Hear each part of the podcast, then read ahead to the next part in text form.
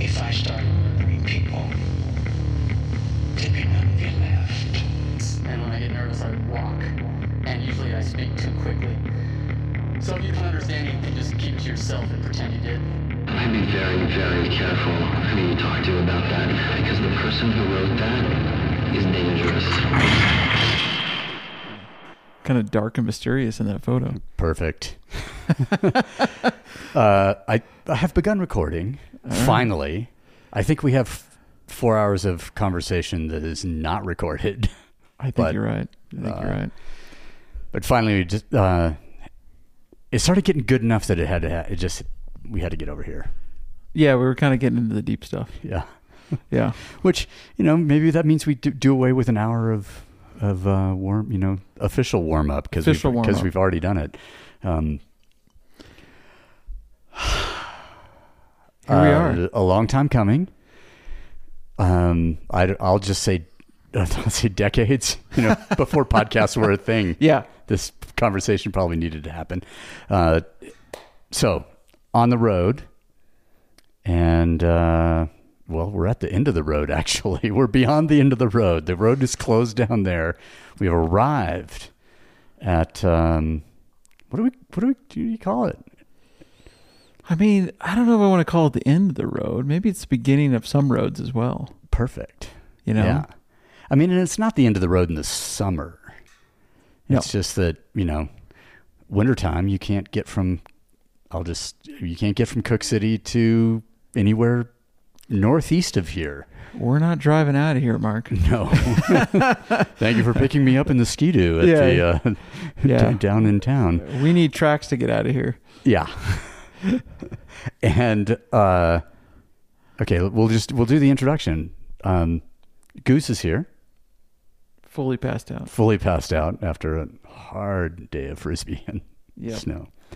And um, Aaron Mulkey, who I don't know. I'll just say that as a climber, when I first s- saw that you had showed up in Cody, I was like, "Who's this upstart?" and then realized, like, oh, he's someone who is has been affected enough, let's just say, by the by the zone, by the South Fork of the Shoshone, uh, and all of the ice and the possibilities there that like made the commitment to actually move there. Yeah. W- Because most of the other protagonists, I mean, at that time, so ninety seven. Did you, when did you move? yeah, it was like 97. It would have been my, I believe I was entering the third year of my ice climbing career. And I would have been, I believe, I would have been like 22, something like that. Maybe 21. And you left the hotbed of Boulder, Colorado. Boulder, Colorado. to be- yeah. To, Yeah. Yeah. Let me just, I can say that my, yeah, my buddies were like, "Wh- you do, you're going where? You're going, wh- why? You know, and, uh, obviously the social scene in Boulder, Colorado at that time was probably a little bit better than Cody. okay. Uh, and I, I would guess that that is actually still true today. D- depending, Uh, you know. yeah, I think you're, I think you're right on that one. Yeah. I don't even think there's even, A, uh, it, they don't even come close. Yeah. Yeah. But the and, and so to move to Cody, which essentially, um, I mean, it's in in the winter. It is also the end of a road. Um, if you were trying to go to the east entrance of Yellowstone or something like that, um, it, th- that uh, up until say ninety seven, um, I mean, I can confirm with some certainty that the first frozen waterfall climb in the South Fork happened in 1983. I think. Maybe. I mean, maybe. Okay. Okay, because because we don't know what happened before, and we were young. I think we're pretty did- safe in, in thinking that, that that was probably the first time. Yeah. I'm feeling Yeah. feeling it. Um, but even by '97, most of the most of the development had happened, um, sort of on the on the shoulders of guys who lived there. Yeah. I mean, Todd and Kurt and Monty. Yeah. and then I don't and there was I want to say at least in the summertime there was a cat early in in the 80s. Mark DeForno was around, but I don't know if Oh, really? He got involved in the in the ice climbing later or not. But Yeah. um, those Yeah, are the names that I rem, you know sort of remember from back then. And I was thinking like by 80, 97, I mean, Alex had been and put a bunch of routes or a couple. yeah. Oh, yeah. Um, I mean, it, it, it the the gathering had happened Had happened. had had happened a few couple of times, I guess. Yeah, because I remember hearing about it. I think I was on a trip in '96, and somebody told me. I mean, it was '95. No, it would have been '96, I think. Somebody walked into the Silver Dollar Bar, and there was this, you know, the lineup of the climbers, the the ice climbers and alpine climbers of of their generation and of the time, were lined up at the Silver Dollar Bar in Cody, Wyoming, and they were just like. The, I, and I believe I can't. I wish I could remember who even told me the story, but they said they walked out the other door. They were so intimidated, they just walked out the door. That's You know, but they were just like it was like a dream. They said they had walked into, and they were just like, I, I, yeah, I just walked out. that's that's pretty fucking wild. I, like- mean, but I like that. legitimate, right? I mean, it was you, it was Steve House. I mean, yeah, I mean, there's a, a, a laundry list of the guys. Alex. I mean, Conrad. I mean, they. I mean, and I can't remember if Tackle made an appearance at one of the gatherings, um, or not. I mean, there there were. I feel like Barry came down for one of them. For some reason, why would you leave the Canadian Rockies to go to Cody? because you want to have warmer temperatures. Well, yeah, and your friends are there. That's true. yes. Um, and it is. I, I mean, if we talk about, you know, it's like, I would say in the. I mean, it's the greatest quantity of big, difficult ice routes in the lower forty-eight. I mean, and Oh, yeah. probably to include Alaska because Valdez isn't that great. Yeah, and I mean it's the concentration too, right? Like it's it's pretty highly concentrated in the South Fork, especially on. And '97 was like, I mean, that was kind of the the golden year um, of when things was were quite incredible. But e- even the you know those mid '90s, Just in terms of conditions, they were incredible. You know, um, there was ice everywhere, and back then you guys were literally having the gathering and ticking off new routes every single day. The the ones you didn't really have to hike for. Yeah, which we should we should pin that and come back to Mm. it just because it's um because I think that there's yeah there, there's something there that needs sort of more more depth and um and I kind of want to get I I we'll just go back I mean you've been climbing for well let's just say so it's your third year ice climbing you started climbing in 95 94 something like that Yeah. ice climbing mm-hmm. never been too much into rock climbing. Always balanced the ice season with the kayaking kayaking season, and um, which is wild in and of itself. And we we already we covered kayaking already pretty heavily uh, over dinner, just because it's fucking crazy. um, and then uh, did you know uh, a couple of trips to the big ranges? Yeah, I not mean- many. I mean, Alaska really once to Yeah. do Colton Leach for, and literally, I think we were on the glacier for, I think we spent spent less than ten hours on the glacier, and climbed Colton Leach. Like, because I think we arrived back in our tent at like four a.m. and then we're picked up in an airplane at like ten a.m. So it was very like it was very small time. I remember the guys on the glacier were like, they hadn't, you know. They saw us land. They saw us then take Go up. off. Yeah, Yeah. and they were just like, uh, "What?" Um, I mean, it, Yeah. it is like the ultimate car camping alpine phase. So like land on the t- you know the the top of the Tokositna, and have the west face of Huntington hmm there, Yeah. like right there, Yep. Yeah. So close. which uh, obviously makes it quite attractive, and you can and also it's still the Alaska range. You can still get in some serious. Um, I'll just say trouble because Yeah. I think that's fair and accurate. yeah. For my limited time in there, I think that's what I could, uh, you know, and I mean, that's where uh, Steve Mascioli and Mike Dimitri you know, confronted a grizzly in their tent. Really? Yeah. Holy crap. Yeah, that it come up the fucking Tokositna the ice fall. No Somehow way. in the spring, yeah. There's, I think if you, I mean, if you, if there was a Google, I mean, if there was such a thing as Google and you could look it up, there'll be some reference, even though it was, I mean, it wasn't totally pre-internet, but um, I'm pretty sure that that incident was, it was described in the Alpine Journal, and um, and and, and Dimitri could, you know, certainly uh, correct me if I'm wrong. Um, but there was, you know, like their food and their stoves were in the tent, and the bear was in the tent, and they had to get the bear, and they'd come back from climbing or trying to climb. Uh, you know, ice tools, end of a long fucking day. You got to get your stove to melt snow to get water, or you're gonna fucking die.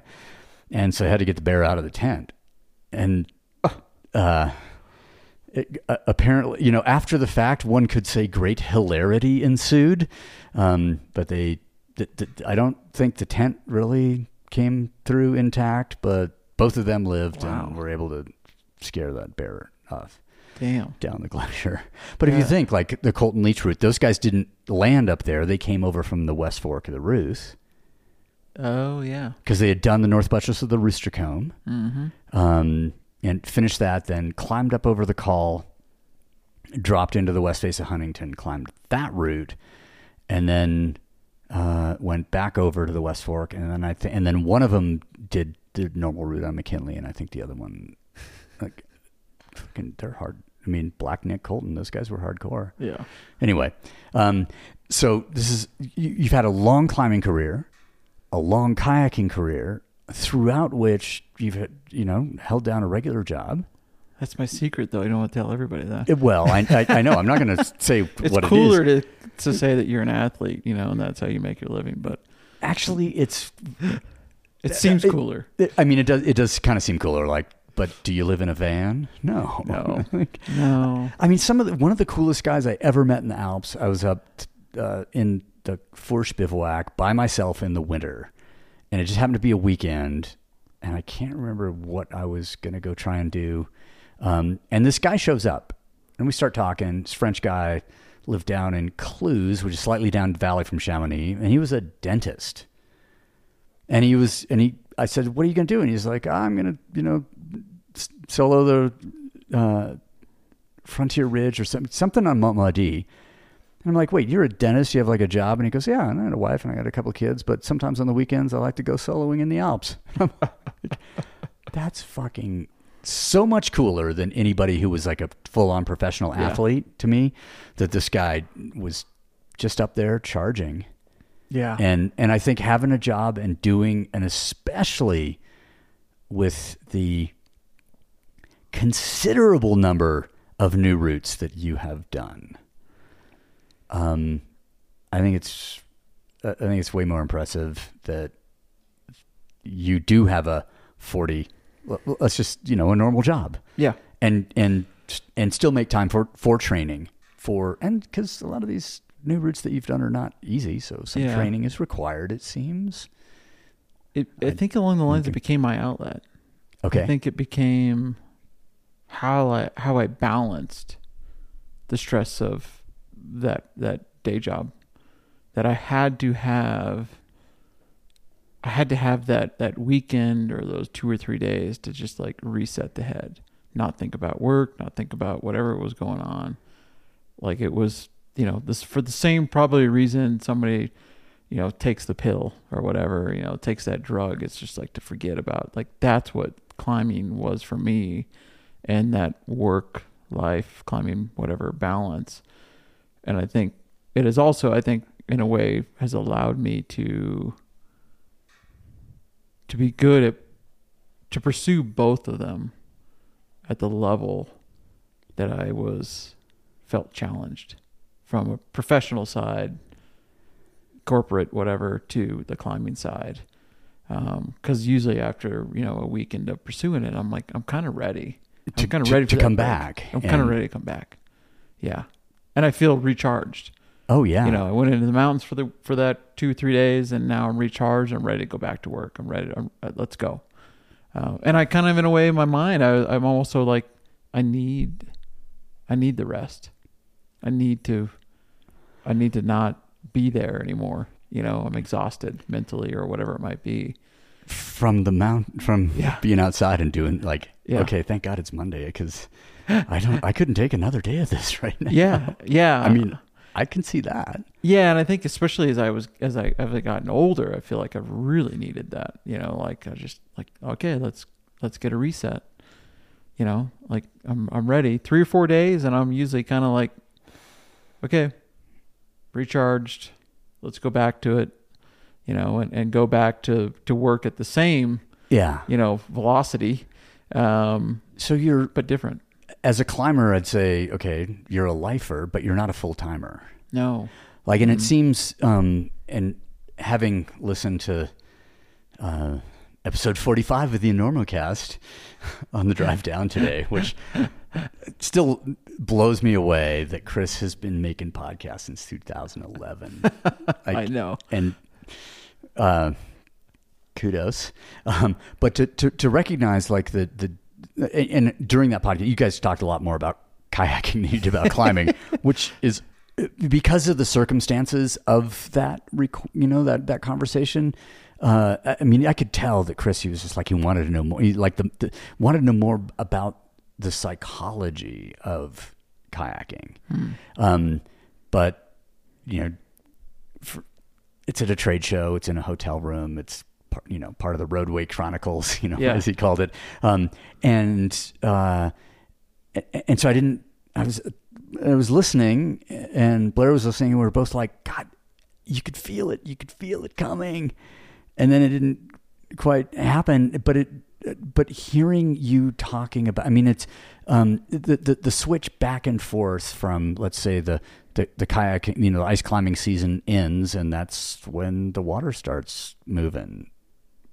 Obviously, Yeah. the ice is melting, the snow is melting, and and drop into another different discipline that requ- that has similar psychological requirements, but other but physical demands, um, or, or I would say sort of psychophysical demands that are that are also very different from climbing. And we talked about it a little bit about, about like, hey, you know, you can, and we'll just use that example um, of the you know, that first descent in the winds about like looking, you know, Google scouting it, which okay, that, that- I had a little mushroom cloud happen in my head when I'm like, wait, you're going to go do a first descent, and the only sort of data that you have is Google Google. Maps.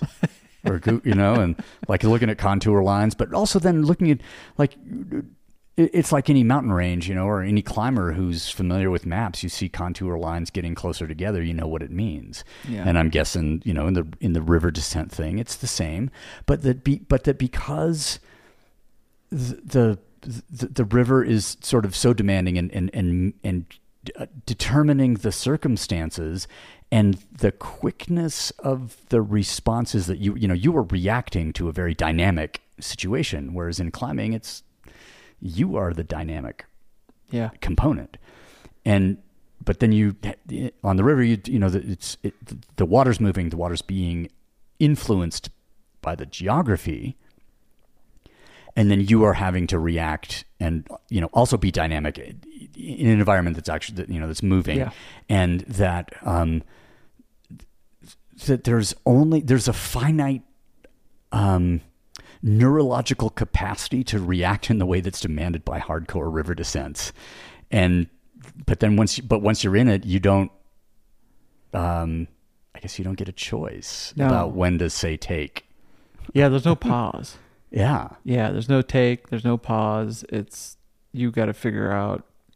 Here I am. What do I do now? And it's got to be very, very, very, very quick reaction. And if it's a first descent, you have imagined what's coming and and probably in some cases been pretty accurate in the prediction about what's going to happen, but obviously those aren't the cool stories. The cool stories are the things of like I thought you said it was over after Yeah. this one thing and then Yeah.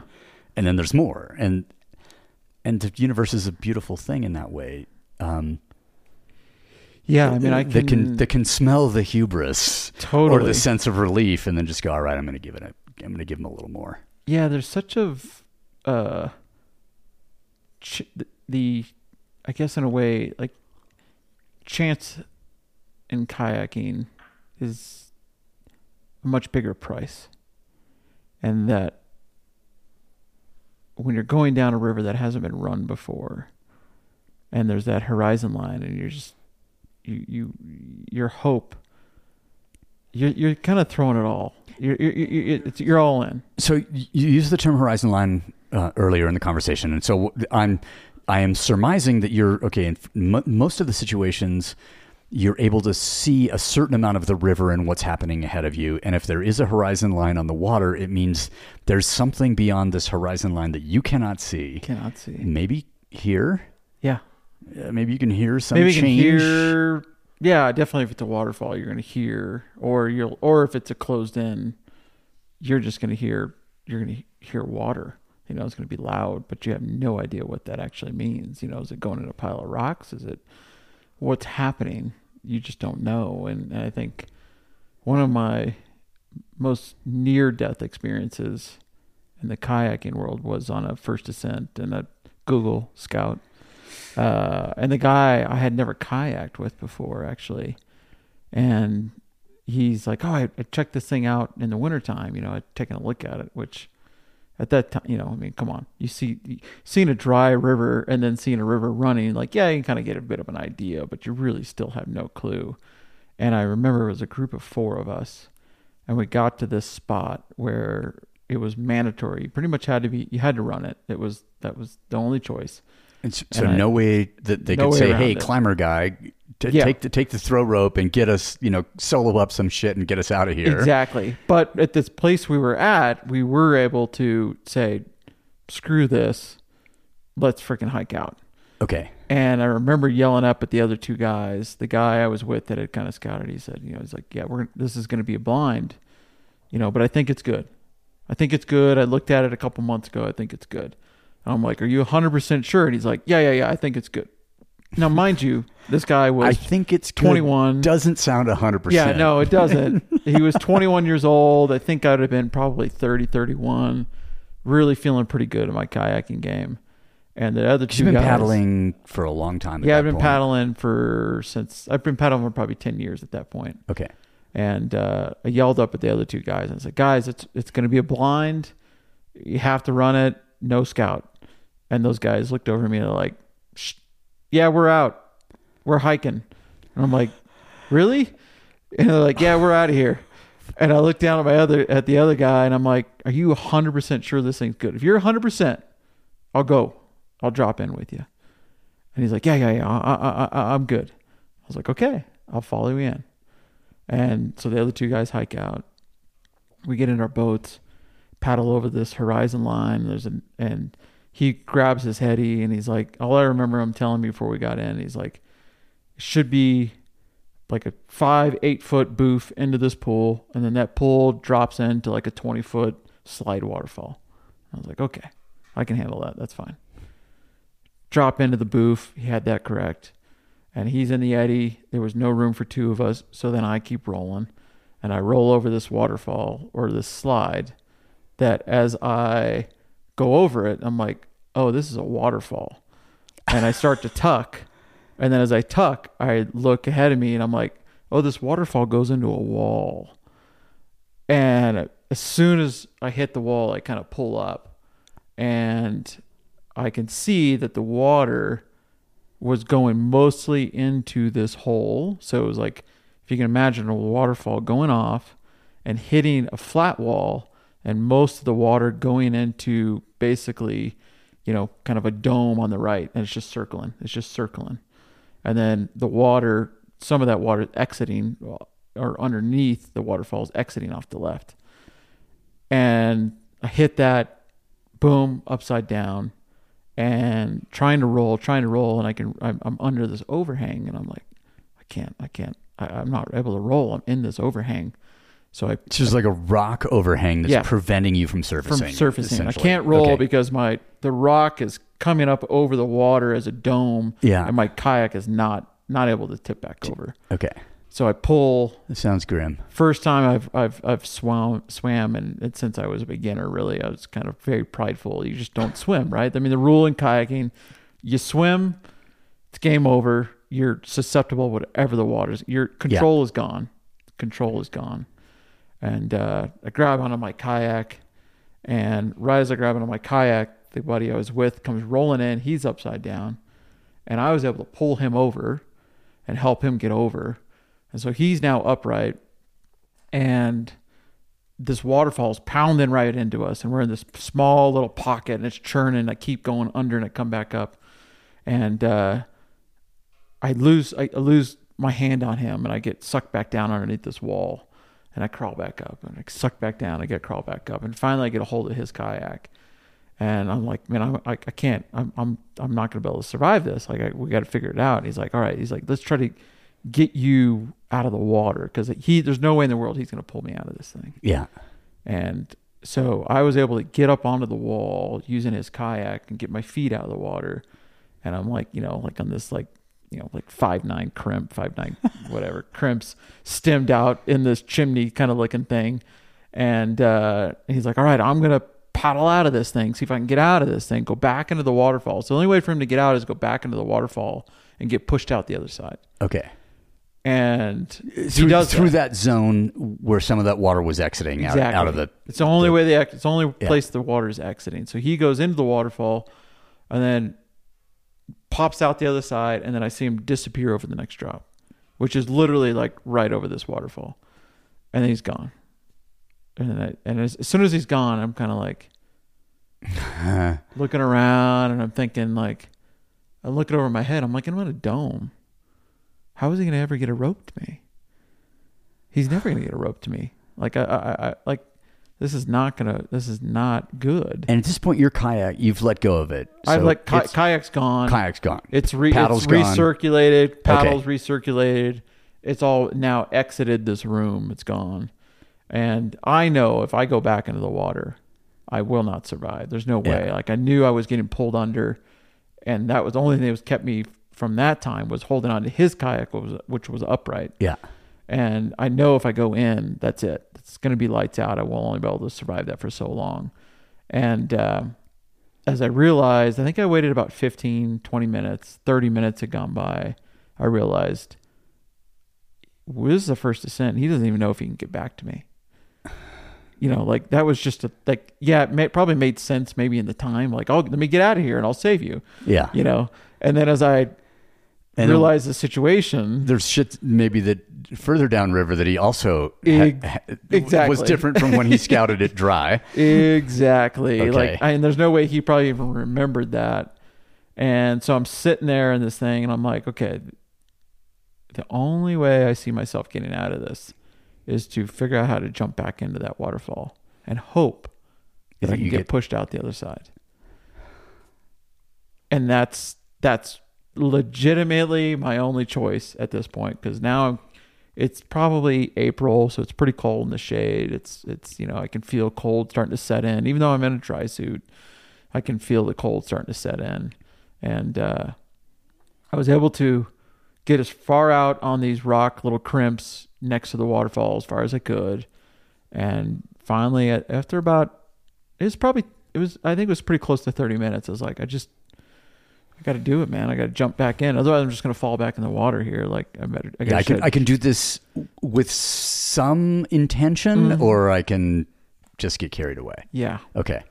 And so I finally, finally commit. I'm like, just got to jump in. You just hope for the best. Hope you get pushed out the other side, and you know you live to tell another story. And uh, I remember hucking myself back into that waterfall, and I, I, you know, it was almost like as I did it, it was like a sort of commitment, like uh, like no, like the rock is here. I'm out of the water, and uh, hit that water, went into the waterfall, resurfaced right against the wall. So the pressure of that waterfall is pushing against my back, and I can feel myself on the bubble to go right or to go left. And I was able to get my feet up on the wall and push and push and push, and finally pop off the left side. The left.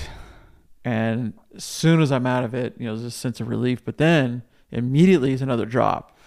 So then I drop into another drop and go super deep, get kind of turned a couple of times, finally resurface. and I resurface in this hallway. This hallway is probably a resurface.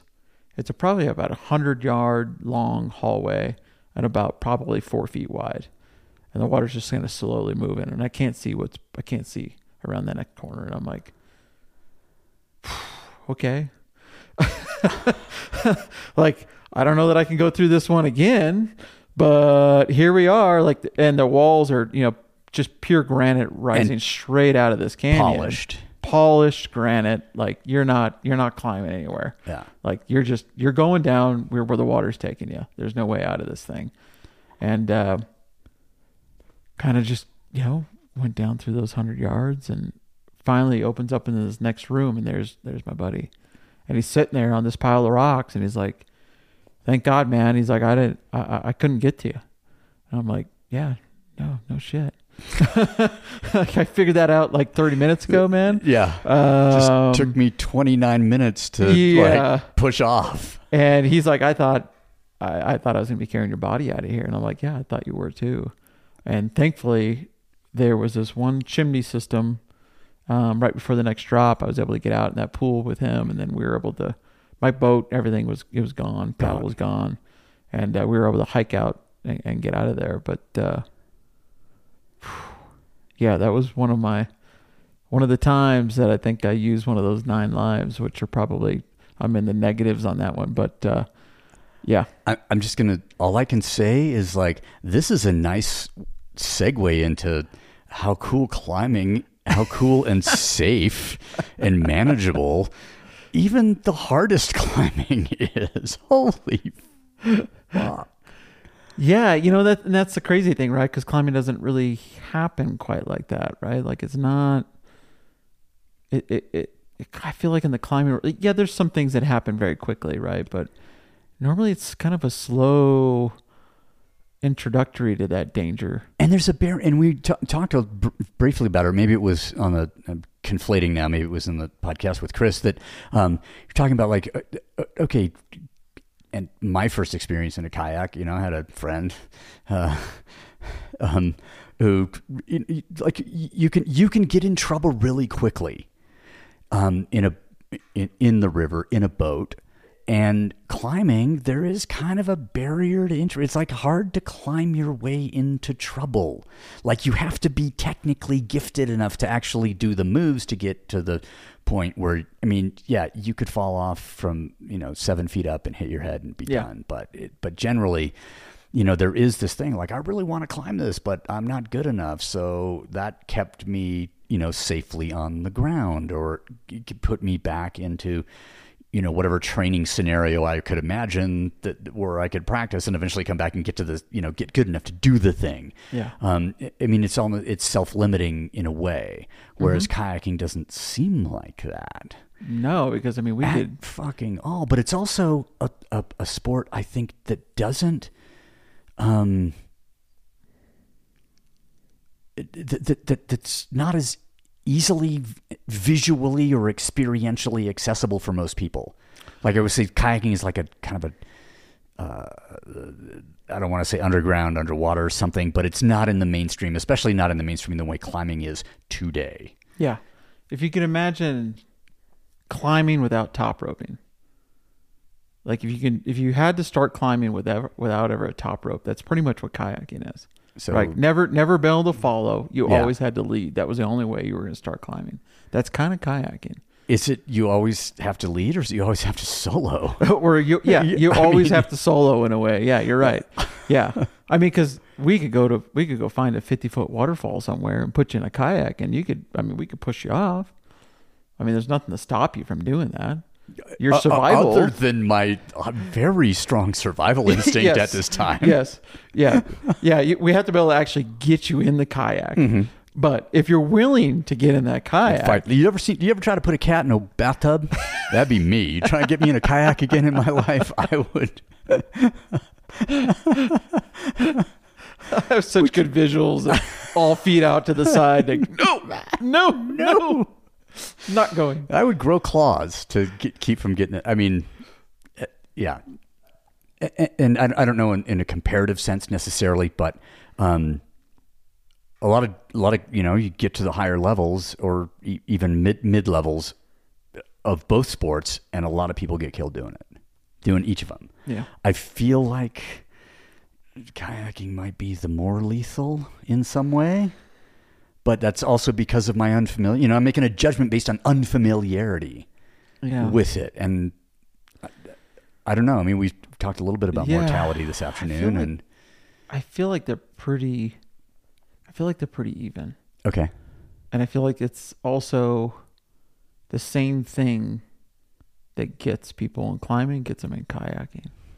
It's not in kayaking. It's not the big waterfall. It's not that big giant class five drop. It's the easy stuff. It's where your guard is let up, and I think feel like in climbing that's also the same thing that gets you. You know, it's on that descent as we were talking about earlier, or it's the time you're not thinking about it. Like Or it's the thing. I mean, and and I'll just th- there's a bunch of parallels here, and one of them that I didn't bring up earlier. Um, you know, is like how you get hurt in the gym. It's like it's sixty percent of your one rep max. It's not hard enough to command respect, yeah, or it's not heavy enough to command respect, but it's heavy enough to hurt you. And I and then we talked about a, a friend of yours that that that uh, died kayaking, and it's you know like yeah, it's it's so pedestrian the level you know the, the the the technical difficulty of the river that he was in on that day, um, you know not hard enough, not difficult enough, or you're or you, have gotten to the point of complacency because you've done it so much. So result is the same. Not hard enough to command respect, but hard enough, you know, or dangerous enough to kill you. And I think climbing's the same way. And then we can add the whole descent thing where you're just super fatigued, yeah, um, where you focused all of your energy on the ascent and you know never planned, a, you know, how to get down. Yeah, Or maybe you did and you're just like, ah, we'll figure it out when we get there because we're going to be absolutely fresh. mm-hmm. And one of those stories that you described, you know, about this river that, you know, hey, we're going to, we're committing to doing this in a day. And you've got a finite amount of, like we said, you know, neurological capacity to deal with the dynamism of that sort of environment. And then you just get stupid. yeah, yeah, yeah. The the body can and the mind can only stay sharp for so long before it becomes fatigued, and then everything just starts to be diluted at that point. And I feel like in the climbing world, you can push that so much further just because it's not happening so quickly. I mean, it, well, it, it takes longer. Yeah, let's say like i think and i think um, we sort of figured this out over all these big single pushes of i think you can make good decisions for about 24 hours i think around 36 you get real stupid and at 48 you shouldn't be there anymore. Yeah, you know but that is that's that's two days of you know being out there up against it you know mm-hmm. risking performing physically doing the thing trying to manage your you know food and water intake to stay as sharp as you can possibly be. And i and it seems in kayaking it's maybe measured in hours rather like short, single digit hours not double Yeah. digit hours yeah, one hundred percent. I think because it it is so much faster. And there is no pause button. You know, I mean, yeah, I guess you can pull off on the side of the river and sit there. But if you're in the river and floating, it's kind of game on. Um, and I think your 24 hours is probably is is dead on because I think I, I remember listening to a podcast, a guy about sleep, and he said I think at like 24 hours, you're almost considered legally drunk after Yeah. 24 hours of no sleep, which is yeah, yeah probably makes sense. I mean, I don't know. I'm, I, can- uh, I can, I guess I can climb pretty good drunk. I, you know, right before I black out, I, you know, I don't climb so good anymore. yeah, yeah. There is a there is a line. There is a line. Where shit like, and you're just like, why'd you drop that? I'm like, I- I don't know. Uh, you know, or there was a top, there's a point at the top, close to the top of the Slovak where, you know, we had joined the Cassin and we'd been moving for probably like, I, I think we were close to 60 hours nonstop at that. And, uh, um, and, and Steve started traversing off the Cassin to get to what appeared to be easier terrain. And I looked at Scott and I'm like, I, can't, I, fucking can't figure out why he's doing that. You know, I can't, there's no reason. And he goes, I can think of 60. reasons why he's doing that right now. And we're just like, okay, I guess we'll just follow. Like we're We'll all going to join. In, we're just going to all join in this Yeah. whatever decision has been made. Um, you know, by the accumulated fatigue or you know the, the these laws of gravitational attraction that you know start to happen where you think it looks easier over there, but maybe you're right, maybe you're wrong. I Yeah. don't know Yeah. and I'm, I'm and I'm guessing you know there's I mean it, it on the you know on the river when you're paddling it's like don't look where you don't want to go, but then also the river gets a vote about you know you may have to go where you don't want to go. Yeah. It may pull you there, I guess. Yeah, and I think you know the the weird crossover for me is kayaking. For me, I always loved chasing that unknown. I loved the first ascents. I loved not knowing anything, and in the climbing world, it became the same thing. Like if you had, you know, like the Slovak, like I've heard all the stories. Like fuck no, I don't want to go there. Yeah. I've heard all the bad stories. But for me, mentally, for some reason, in the climbing world, I always preferred going to something that nobody knew about or that it was a brand new thing because there was nothing, I couldn't build anything up psychologically. Yeah. You can't fear what you don't know. Yep. At least for me, that's how it was. And I know other people are the opposite. The unknown Is what they fear. is what they fear. Yeah. But for me, the unknown was I. What, what's to fear? You don't even know what's there. Like But th- You and that's an interesting thing right there. It's like you know the the people who fear the un you know I fear what I know. Well, that's because you have this delusion that what you know you can control. Yeah, Like you it, and and okay, you're afraid of the unknown because it's uncontrollable. All of life is you know most of life is fucking uncontrollable. Yeah. So if you just get over that, then the unknown um, kind of has uh, less fear or something associated with it in a, Yeah. in a way, and um and and and, and plus, I mean, you think about. Um, I mean, if I just go back to the environment and you turn up in Cody, the classic, the visible classics, the easily accessible things. And when I say classics, I mean they're just obvious and been climbed a bunch. Um, and the stuff that's you know one two miles approaching. I mean, I'm you know I think I know that Todd you know foraged out a bit further in some of the drainages, but there was still so. By the time '97 was around, there's still so fucking much out there. yeah, I mean, and even today, you know, you're pointing at stuff and talking about stuff, and I'm like, really? There's still this yeah. out there. It's still out there, and there's still so much. I mean, you told me like some area you went into, uh, maybe you went into what there was like 28 new routes in three days or something. Yeah, yeah, Let's just not talk about where any of these places are and no geotagging and fuck all y'all. But but still, like, an, uh, and that would have been in an era. I mean, you know, uh, one of the names. I'm like, yeah, she was for sure still climbing at a pretty good level, and she was relatively new on the scene. So I kind of understand that that's. Um, that's not that long ago. no, no. And I think the thing about most, the thing that I always struggle with too is like most people don't want to choose that unknown. I mean, if you're coming to Cody, and back then I was always looking for partners, right? So Yeah. like, oh, are you gonna show up in Cody for your two day weekend and go? Who knows where with Aaron? maybe maybe maybe find a dry hole maybe find Yeah. a you know a crazy new Yeah. route We might just go hiking for two days for all I know. hiking with a purpose though Yeah, hiking with a purpose, exactly. and you know, I, but for some reason, I, I, I, I wish I could figure out why that was always my, my thing. But, I, but maybe the, maybe the why doesn't matter yeah, but then I, I think I've also lost out on the experiences of climbing some amazing freaking routes out there. That because I knew so much or I knew the story behind it, scared me away from it. And because I mean, if Mark, if you sat down with me and you said, "There's this absolute amazing route, and here's what it is, and here's this other place," I don't know anything about this. I'm going to choose that unknown every single freaking time. Yeah. Because for me mentally i can't build anything up against it. I can't i can't i can't start descending you know if i'm not even there yet. Like i, I for, for that unknown is just like i'm for some reason i'm built and my my mentally i'm set up to be much more successful in that environment wide open to possibility as opposed to having what may be possible dictated by previous experiences Totally. and and the, and the legend and histories that goes with it. Absolutely. I mean, I, I, I would say, yeah, I'd, uh, by the time I started up the North Face of the Eiger with Krakauer in 84, it's like, I wish I hadn't read all those fucking books about this thing because Yeah, I exactly. terrified.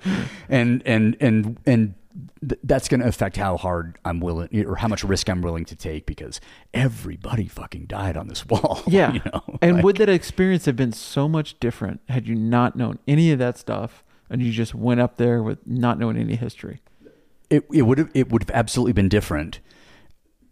I can't say you know positive negative. Like let's let me get judgment make a judgment about how the what the difference was, but it would have been very very different. Yeah. And I think we like oh my pack is heavier because I know the history of this thing in a way. Mm-hmm. Whereas like if there's nothing here, and I get to go create from a point of you know sort of absolute originality.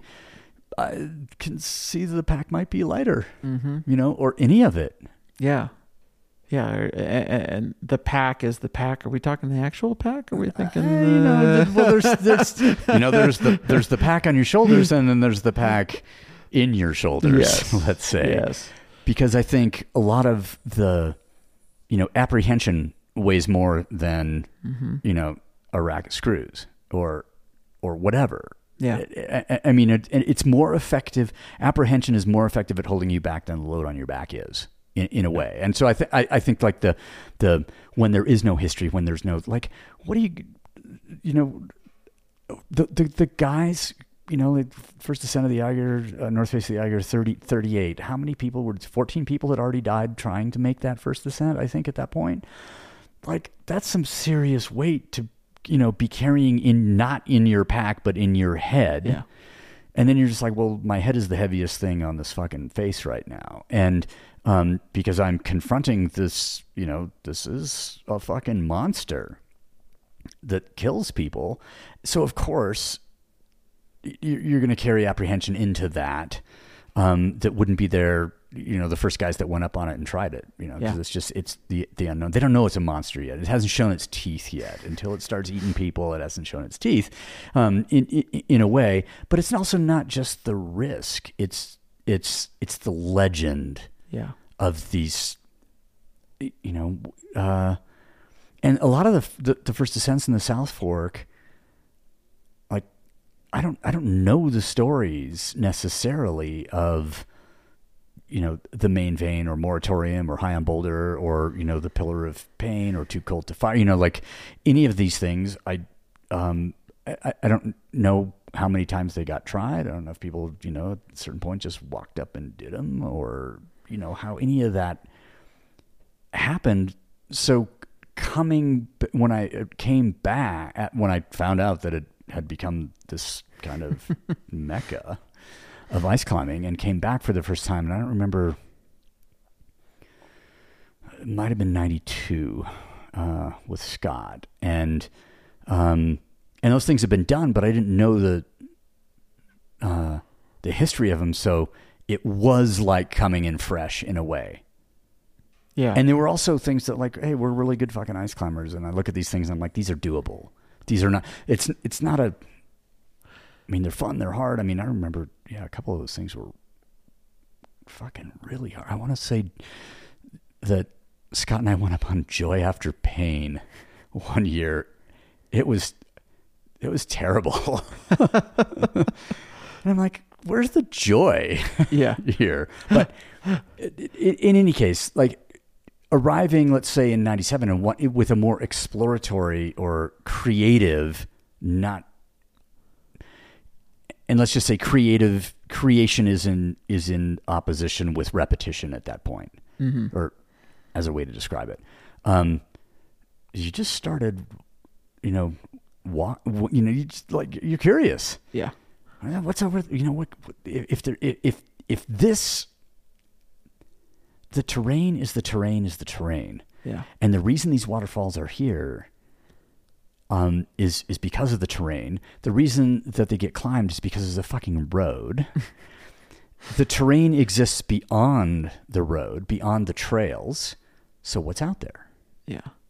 I wonder if also some of this is tied to the timeline, right? Like in '90s, there wasn't the even if there wasn't the history there, it wasn't documented.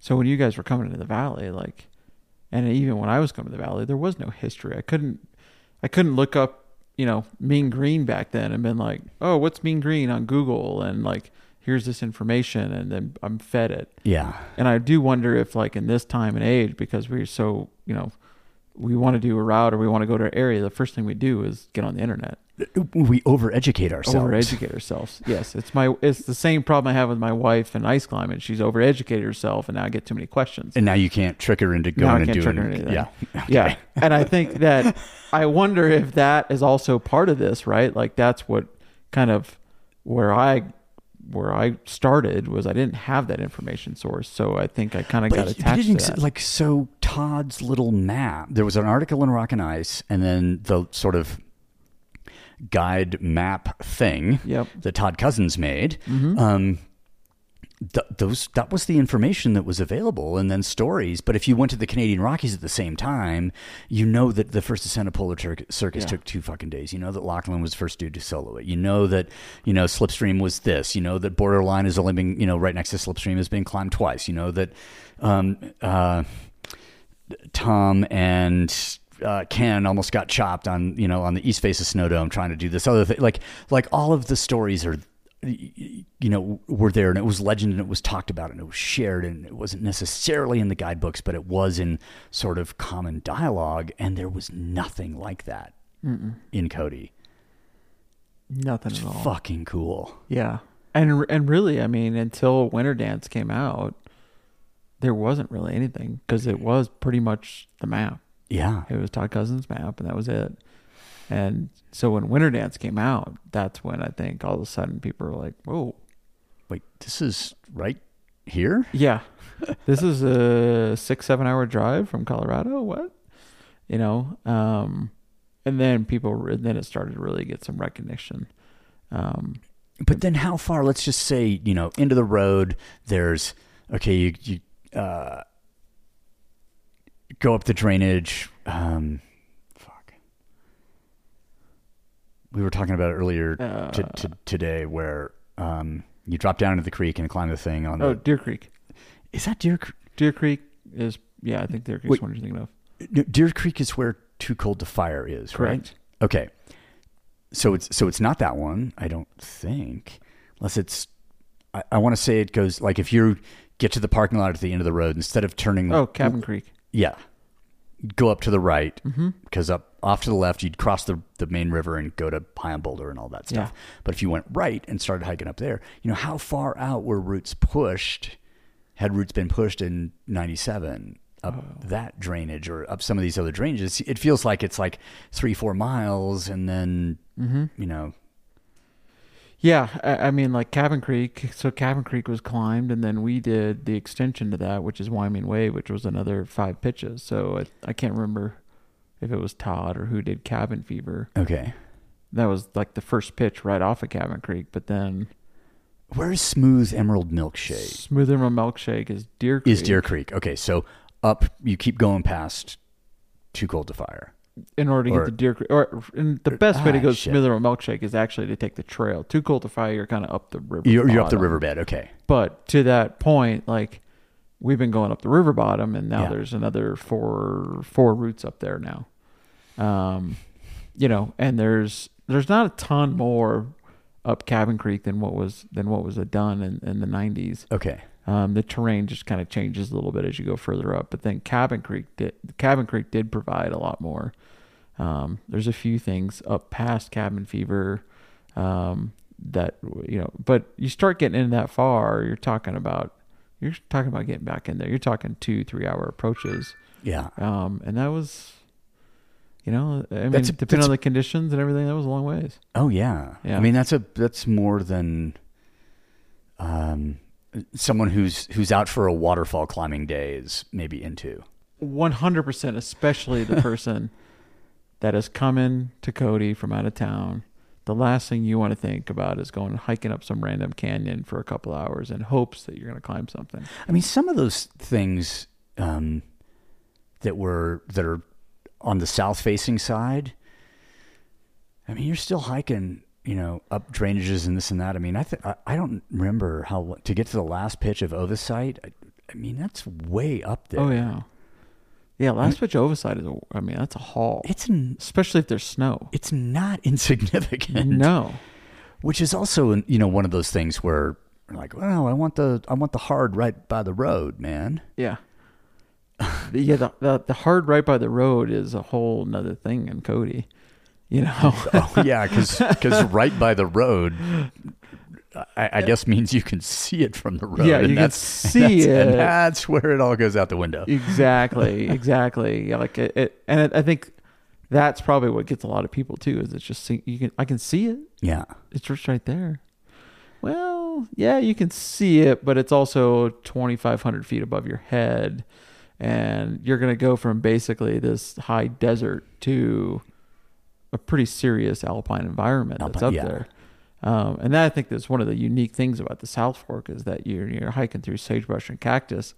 And then, you know, two hours later, hour and a half later, you're in pretty serious alpine terrain with avalanche potential and everything else. and, and rockfall and and and and then some years you know you can walk across the river and some years i mean i remember i think i must have been with belcourt i want to say miles smart was with us and steve swenson and the, fucking river was open you know when there were like shenanigans of throwing packs across the, these open things and getting running starts and maybe trying to drag a log you know out Oh, from yeah. somewhere to like bridge something I'm like we're not even anywhere near starting going up yet and Yeah, we're 30 minutes from the car and we're already trying to figure out how to get there. yeah Yeah, we're wet. Yeah, this, this is yeah, yeah. I, I remember spending like an hour and a half trying to get a log across the river, and then thankfully two another party showed up and helped us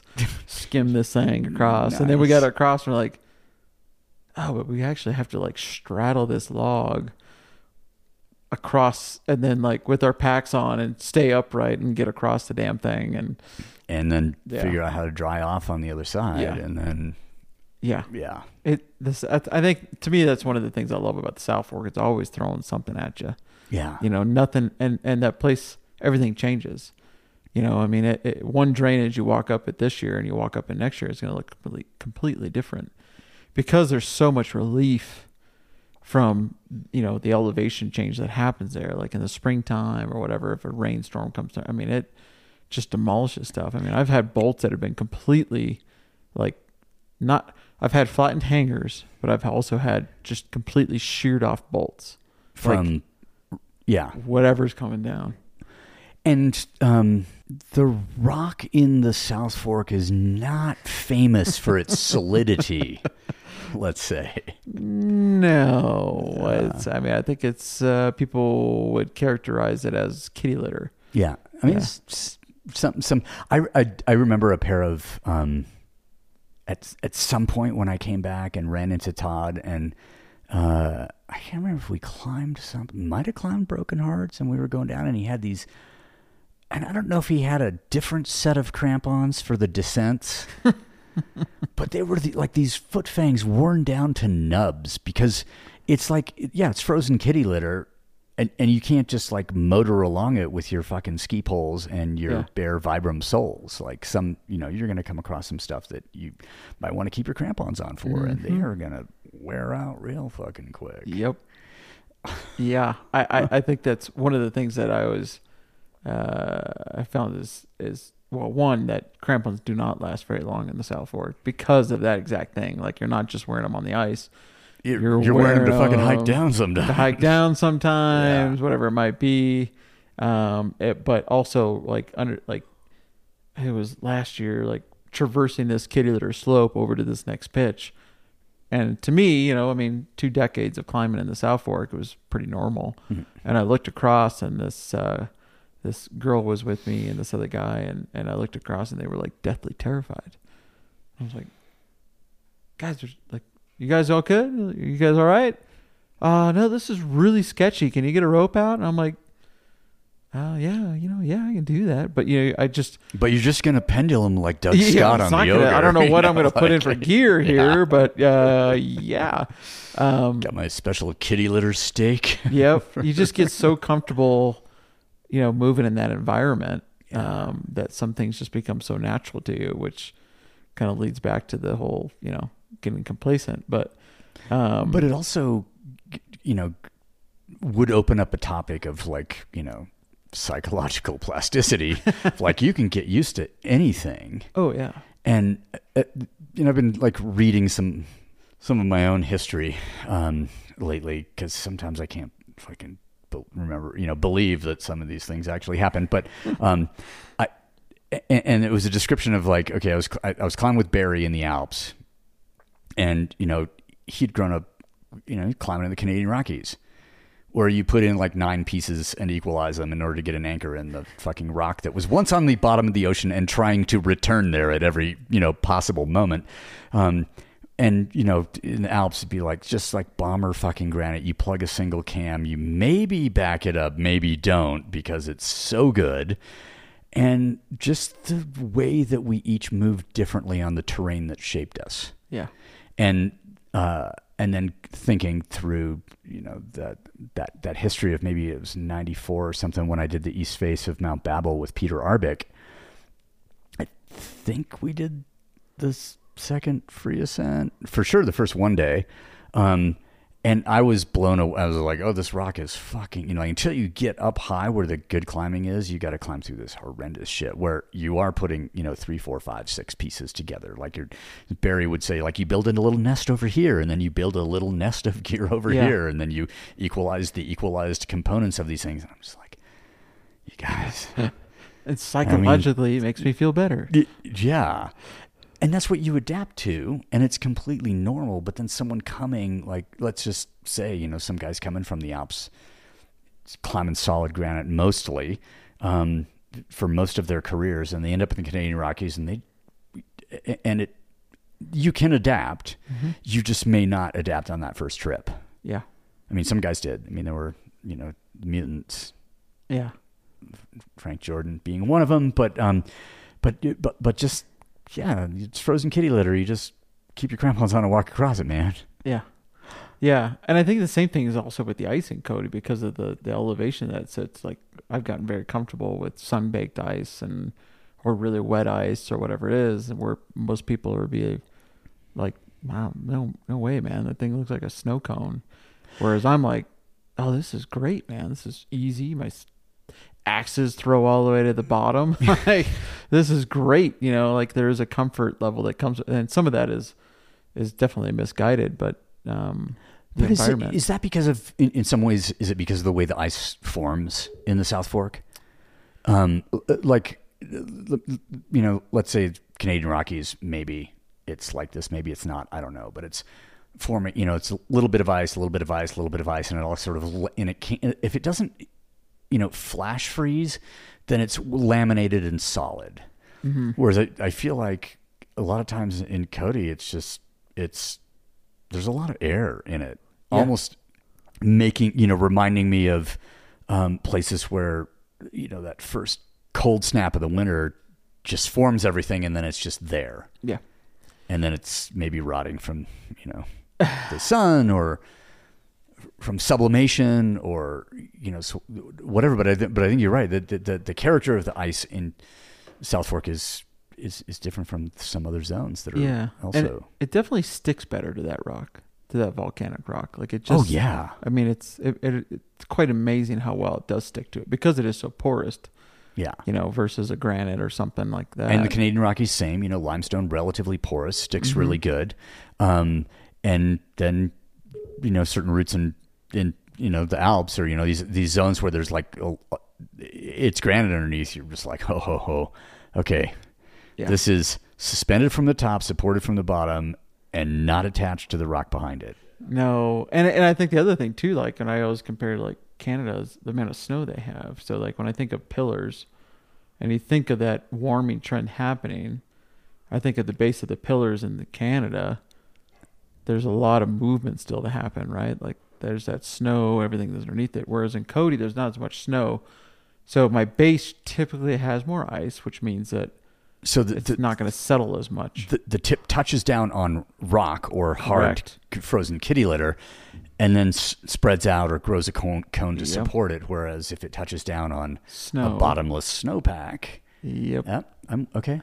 Yeah. Yeah. Which which allows those things to stay a whole lot longer and they Okay. feel so much better. Um, and temperatures are also play a, a key role in that, right? Like it's just milder temperatures, but and in so many ways that it's also misleading, but it allows you to get away with much more than you may in other venues. So some of these um, zones around, you know, I mean, you go up to South Fork, and I think you said at some point there's like the boundary of the wilderness where no motorized traffic is allowed. Um, the boundary is like 300 yards from the road, or Yeah. maybe closer. Um, and so to get further back in some places, you're either on foot or you're on hook. Like you can, some of these places you can horsepack into in some seasons, in a dry season. Yeah, in a really good dry season, depending on the trail, you could you could horseback, which we've done, but for the most part, you're pretty much foot. You know, a lot of these trails will get pretty icy, so that kind of eliminates your your horse. Like, so one of the big places we went into, we were able to get about seven, eight miles in on horseback, Okay. and then the trail really started descending up into this upper valley, and there was a spring that went right down the trail, so it was just okay. a giant, you know. So they're done. ridge. So they're done Yeah.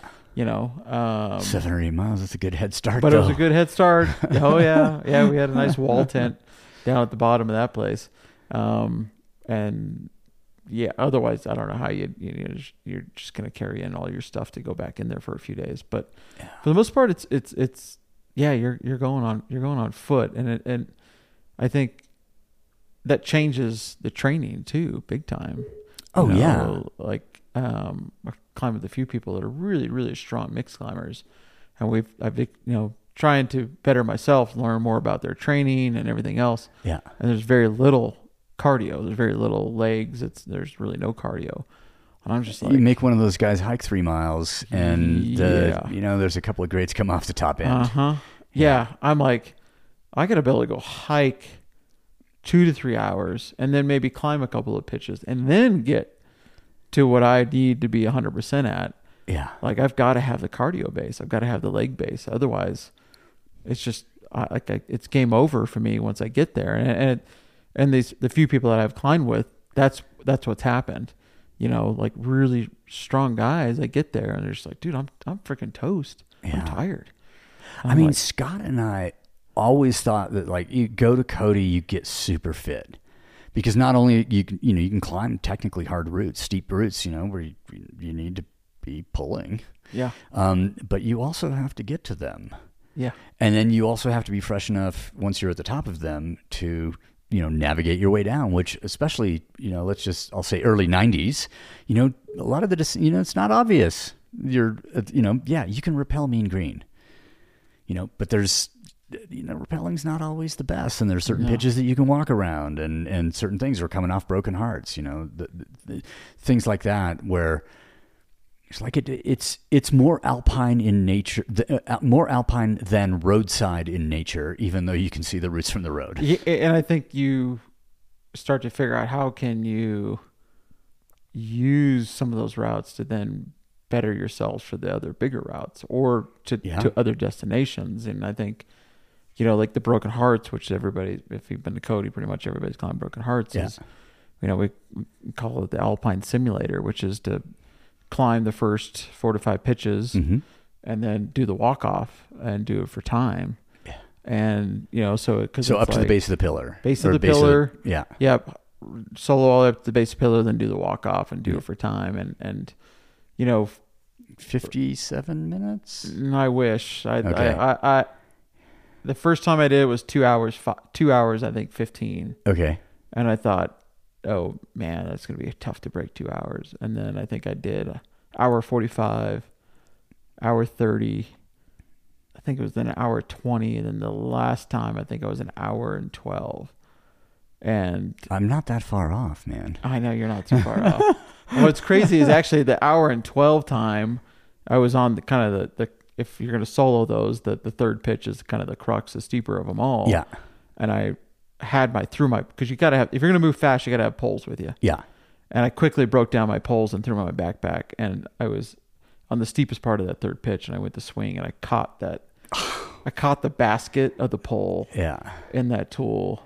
And so here I am like trying to like get my tool out of the basket right in like the crux steep part of that thing, you know, and I'm just like, you gotta be kidding me. And I, it was, it took me a little while to get the damn thing out. That's a minute right there. Yeah, there was a minute, you know, and uh, I it still I thought for sure, and I don't I don't I think I looked at my watch because I typically won't look at my watch until I get to where you can see the fifth. Okay. Because my thing's always been like you got to go, you got to take a picture of the amphitheater, which means you got to go up just a little bit higher before you do the walk off. Yeah. Um, and I remember looking at it, and I was like, oh wow, I didn't burn as much time as I thought I did. Like, but unfortunately, I should have looked at my watch because I think I would have kicked in the afterburners a little bit instead of kicking in them at that point. Um, but yeah, I mean, you get what I think that thing's like. I think you get fifteen hundred feet, maybe Okay. something like that a game.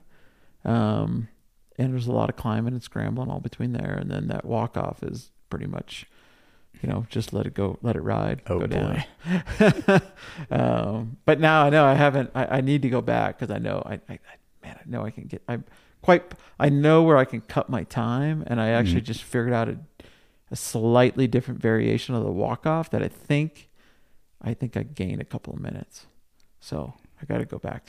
Very much like what was happening in the Alps when I first went over there. Guys are just day climbing routes that had, you know, been two and three day routes. Yeah. You know, as the norm and then figuring out like, well, these mountains aren't getting any taller. What are we gonna do? Well, you know, if you do the descent off the uh off let's say the north face of Les Droites, you can you're kind of at the bottom of the north face of the Telefra, and if you climb that and you go down, then you're at the base of the north face of the Grandes Jorasses, and you could do that. I don't know. Let's Kind of starts all tying together. yeah.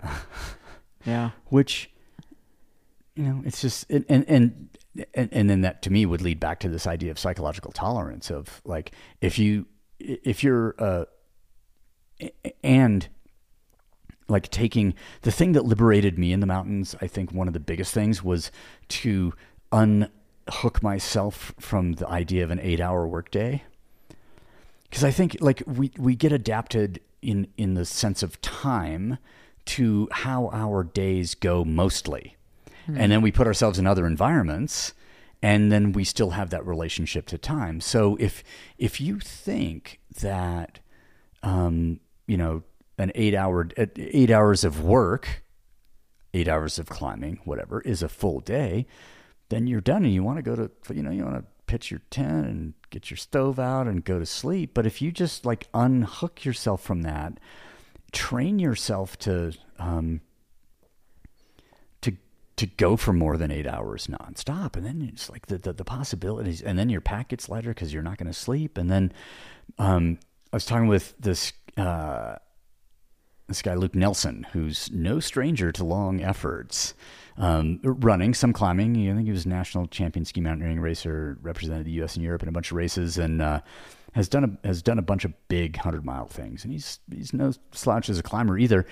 And I was telling him about this, like the the the th- like I think it was nine, would have been 1980, and my partner Andrew and I, he was, you know, there was a thing you would like hike up Snow Creek, pitch your tent, sleep, climb like seven pitches or whatever it is up to five nine or five ten a on the south face of Prospect Peak, rappel down, sleep in your tent again, and then hike out. And my friend Andrew was like, I think we could do that in a day. You know, it ends up being it's not a it's and now by by the standards now, um, it's it's uh, maybe it's a twenty mile round trip day. Not that big. The climbing's not that hard. But for us in 1980, it was a big fucking day, and it was really hard. And and and the reason that Luke and I got on this conversation was because uh, we, we were having a discussion about falling asleep at the wheel after big efforts and trying to get back to work. Um, but it, but that um, that thing was only possible for Andrew and I in that time 42 years ago. Is that really how long ago? Um, uh, um, because we had kind of unhooked from the the, the sense of like we're going to go until we're we can't go anymore. We're not going to go until our watches arbitrarily tell us to stop. And I and I th- think that you know this idea of you know broken hearts being a big fucking deal and then broken hearts being a one hour and 11 minute and i think i can shave a couple more minutes off of it thing that's a complete disassociation of time that you know that, that we've experienced in our lifetime in climbing careers. Yeah. which is really cool because other things similar to that have also happened in terms of the um the the, the disassociation I think. W- and uh and and then there's I think a certain manipulation of risk that has happened that allowed routes you know that had been possible had been impossible before that were maybe unprotectable with certain ethics or certain tools. And then reducing the, the risk you know with the application of technology let's say and i've been against i've been for i'm doesn't fucking matter um, but with the application of tech you, reduce some of the risk and then suddenly the technical standards skyrocket Yeah. seems like it's happened. I'll just say in this area around, you know, because I, I mean, I don't know necessarily how many. I, I, I want to say like the, the first two really hard mixed routes that got done were up above the moratorium. Mm-hmm. Yeah. Barely legal. Legal at last. Yeah. Yeah. Yeah. And I mean, eh. all done. And there's and there's probably more. And those were all done on trad gear. Trad right? gear. Yeah. Yeah. Throw in some pins and the one, uh, let's see, barely legal. The funny thing about that one is it's, it actually hasn't been repeated in a very, very long time. Really? because there was this 15 20 foot chunk of ice that formed at the bottom that allowed you to get to the crack system that was there that led you to the Yeah. top Okay. it's never been there Never- now i don't haven't- know if a piece of if that rock moved which i don't know that makes sense because the spring would still be there Mm. but whatever that source of that water was is no longer there and i haven't seen it i haven't seen it since well i don't think i've ever i've never seen it so somewhere Wow. in early 2000 you know because i probably wasn't looking at it in the late 90s because that was well above my pay grade okay. um, but in the 2000 i never saw it um, and it's never been climbed since then Wow. yeah so i don't know what's what's happened with that one um, i remember actually the year I mean, I wonder if the spring change, you know, the water source changed there because I've the moratorium used to be pretty fat. I mean, it used to form fatter, formed fatter. regularly then yeah. Yeah. but this year it's not Yeah. you know so i mean it's and i remember in 2000 in the early 2000s up to about 2013 like moratorium was gone it was non-existent No shit. you know those drought years that we had and now we're kind of going back to that again like it's it's not there Gonna- this year Knock on wood, mm-hmm.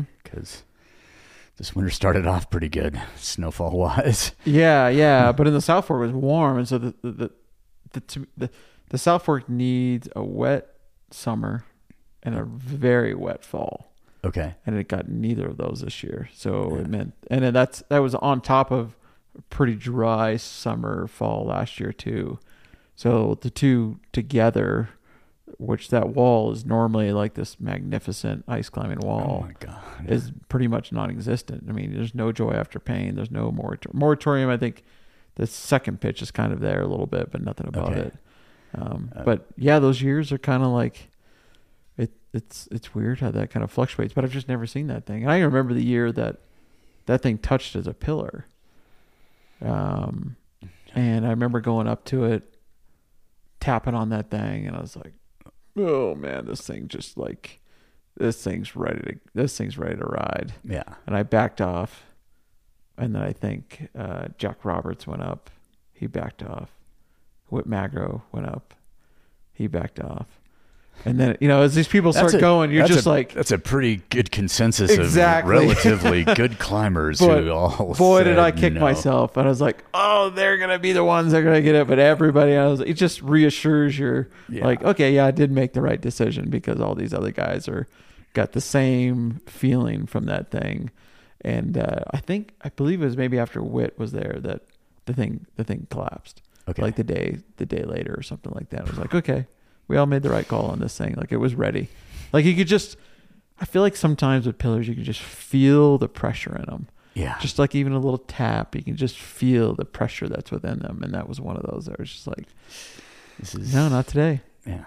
Yeah. I, uh, if we had like a, I don't know, maybe a 90 pounder to send, take, Yeah. the, take the rope up there. Uh huh. yeah. Maybe. Yep. Yep. Yeah. And there's a couple of routes that were like that. You know, I mean, there's, I mean, Mean Streak was an Alex Lowe route that I think he did in like 96 Okay. and never reappeared until 2014. Wow. Um, and to Billy, I, I mean, that was kind of what I, I, I, trying to get the second ascent of some of those routes was kind of my goal for a long time. It still is. There's only a few left on my list, but, um, yeah, that one, but that one totally suckered me in. Like, it, I got into it about 50 feet and then got past the point of no down climbing and not enough ice to do anything to go down. Um, yeah, it was one of those types of situations. And then, you know, your salvation was a really crappy, scrappy pillar. Um, but you know, we were able to, we were able to connect it all together. But uh, there's some there's some fun things like that in the valley. But and then that thing was gone. I think couple of people got up at that year, and it was gone two weeks later. And then hasn't been. I it came in again. I think two three years later and got really fat Okay. but it was only in for about three weeks or so, and then was gone. But only comes in early. That's the only time that one comes in early. with all of that sort of fluctuation, I mean, some some some of that fluctuation, you know, results in new possibilities, obviously. But let's just say, you know, roots are disappearing and this and that. What's kept you? Wow, I mean, what's kept me going all the years is just that that corner I never checked out. You know, the the unexplored. Um, hiking a little bit further than I did the last time. I mean, those are the things that really keep me going. I think if I was living anywhere else, I probably would have quit ice climbing a while ago because I, I don't. It's I enjoy ice climbing, but I love the exploration of it more. It, you know, viewing from the outside, um, it that seems to be the thing. It's the, like there's oh a new zone, a new thing, a new you know. I mean, I know hunters that are you know you take your ice tools for a walk. I know hunters who take their you know hunting tools for walks, and then Yeah. you know, and, and sometimes you get skunked, and sometimes you get you know you find the the, the thing. Um, in this, it seemed like la- was it like yeah, it was 2021. It seemed like that was a pretty good. 21 was good. I mean, man, 20 was good too, but 21 was really good. I mean, uh, I mean, double digit new routes for the season. I think both of those years were like 18, even 20 was one of the years, but um some of that stuff's just all timing, being in the right place. Like so last year, yeah, it was up up here in Cooke City. We had an early snowfall and I think it was like two feet of snow. It was warm. It was wet. And then the next days it was single digits and teens. And so that snow came down, insulated the rocks. Water was still flowing. So anything that was free falling was freezing quite quickly. And it was probably once in a decade conditions. Okay, And I think by, I think, in a three day stint, we put up, I think, new, nine new routes, eight new routes. Um, and all of those, for the most part, multi pitch. Um, and majority of those are quite good. Um, and one of those routes last year was well over a thousand feet.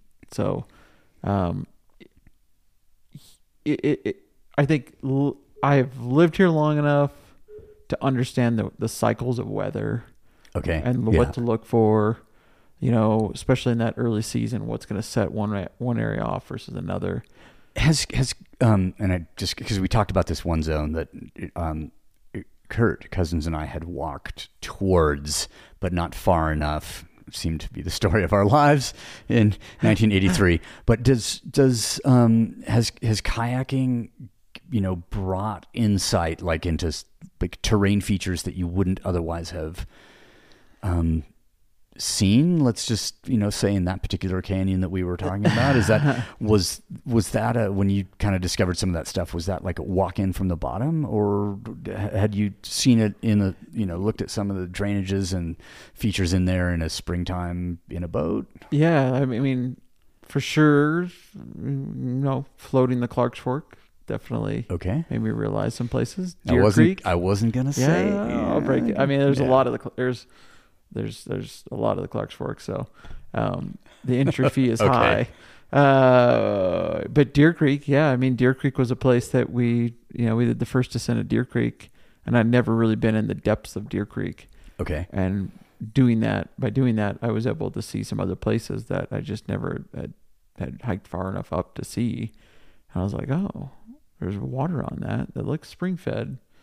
Maybe that's got ice on it. So there are places that kind of open my eyes up to there. There must be something here later on, and, and some of those have, have been totally not worked out for me, Yeah. and then others have worked out quite well. Um, and they're they're just kind of hit or miss, you know. I mean, that's also a really wild way to shift your vision, like using one sort of exploratory activity to feed, you know, the information or the database for another. And I don't know. I mean, I'm thinking like what else would be like that? Because if you you wouldn't be riding a mountain bike through that terrain, or you know something. Although uh, if you were a rock climber, a mountain bike might be the key to Yeah. access some of that terrain. Um, but it's a wild combination of act of, of activities to me um, that that that almost feed each other oh yeah, in a way. I mean, flowing water. Yeah, I, I, I think on more on, on on many levels. I think both from the, the the mental piece and where you have to be for that helps you, um, but also in the exploratory fashion of. And many of these rivers and creeks that you might go through, that is like the only way to actually explore it is being in a kayak. Yeah, Like you're not going to walk it because there's you you can't. yeah, yes. Um, and uh, and you're not going to swim it because you don't want to. Yeah, yeah, like Upper South Fork. I mean, we did two new routes in there because I had kayaked that Upper Canyon in the summertime Okay. and came down. I'm like, oh, there's two big waterfalls coming into this canyon. Like these must freeze. Um, and sure enough, they do. Yeah, they're higher elevation than Yep. the ones down lower that freeze Mhm. with some consistency. Yeah, but they were just out of sight. Yeah. You know, you could have walked up the trail and you never would have saw them. No shit. Yeah, but if you were down on the river, well, then you were able to Different point of see them. view. Different point of change view. your perspective, and Yep. the and the world becomes a different place. Yeah, yeah, and it's also, I think, in, in a way, just such a incredible way to experience some of these places as well. And and has has hunting sort of fed into? Did it feed into the sort of the exploratory, you know, a- aspect of it? Because I, you know, growing up, it sounds like you were hunting from a, Oh, yeah. a, a young age, and then coming out here, I would think like, oh, autumn, not quite freezing yet, but I get to move around in these zones that I wouldn't normally go to if I wasn't, you know, hiking with a purpose. Let's say. Yeah, I think that the hunting piece was was probably the key for why I actually started going down that road of exploration because that's how my dad was. My dad, you know, hunting was always wanting to get away from people, and, And so, and and and in his hunting, the, the, the hunting that he did was that a, that was when you were living in Northern California. Yeah, was when I was in California. It was mostly small game and things like that. Um, you know, quail hunting or duck hunting or whatever it might be. Okay. But he was always focused on getting away from people, and always like had this. So you so you hunted a lot of waterfowl, let's Yeah. say. Um, hence, like it, it was curious earlier when we were talking about like you know, cooking meat. Um, and you mentioned goose. And I'm like, well, I've eaten my fair share of goose liver, like overly fed goose liver, like swollen goose liver, Oh. irritated goose liver, because I'd spent some time in France. Um, but I've never had, like, I don't think I've had the actual bird. Oh yeah. And you said, oh, you just like like this and like this, and it's extraordinary. Yeah, yeah. There's, there's just my my dad loved cooking wild game, so he's always kind of definitely explored in the hunting sense, but always explored on the cooking sense as well. Was always trying something a little bit different. But yeah, like um, a goose, almost eaten like like sushi grade Okay. was kind of one of his favorites. Like just a quick sear, real thin slice, a little bit of mustard. His favorite was to let it cool. So like a goose carpaccio or yeah, something. like he'd let put it in the refrigerator, Yeah. and then the next day would slice that real thin, so it was kind of chilled. Yeah, and it just falls apart. You know, uh, Wow. uh, Most people think of goose and are like, oh, it's really oily, and it's you know, it's it's this and that, but done right, it's it's absolutely incredible. And it's and it's funny because like um, let's just say you know out west, Montana, Wyoming. You know when you think hunting, it's like always big game, Yeah, or you know, or you're shooting range pests and you know eating antelope. You know for the Yeah. which I just I, and I just remember that because. I, I remember, like I think it was a quote from Todd Skinner back in the day. It was like antelope, man, it's good eating.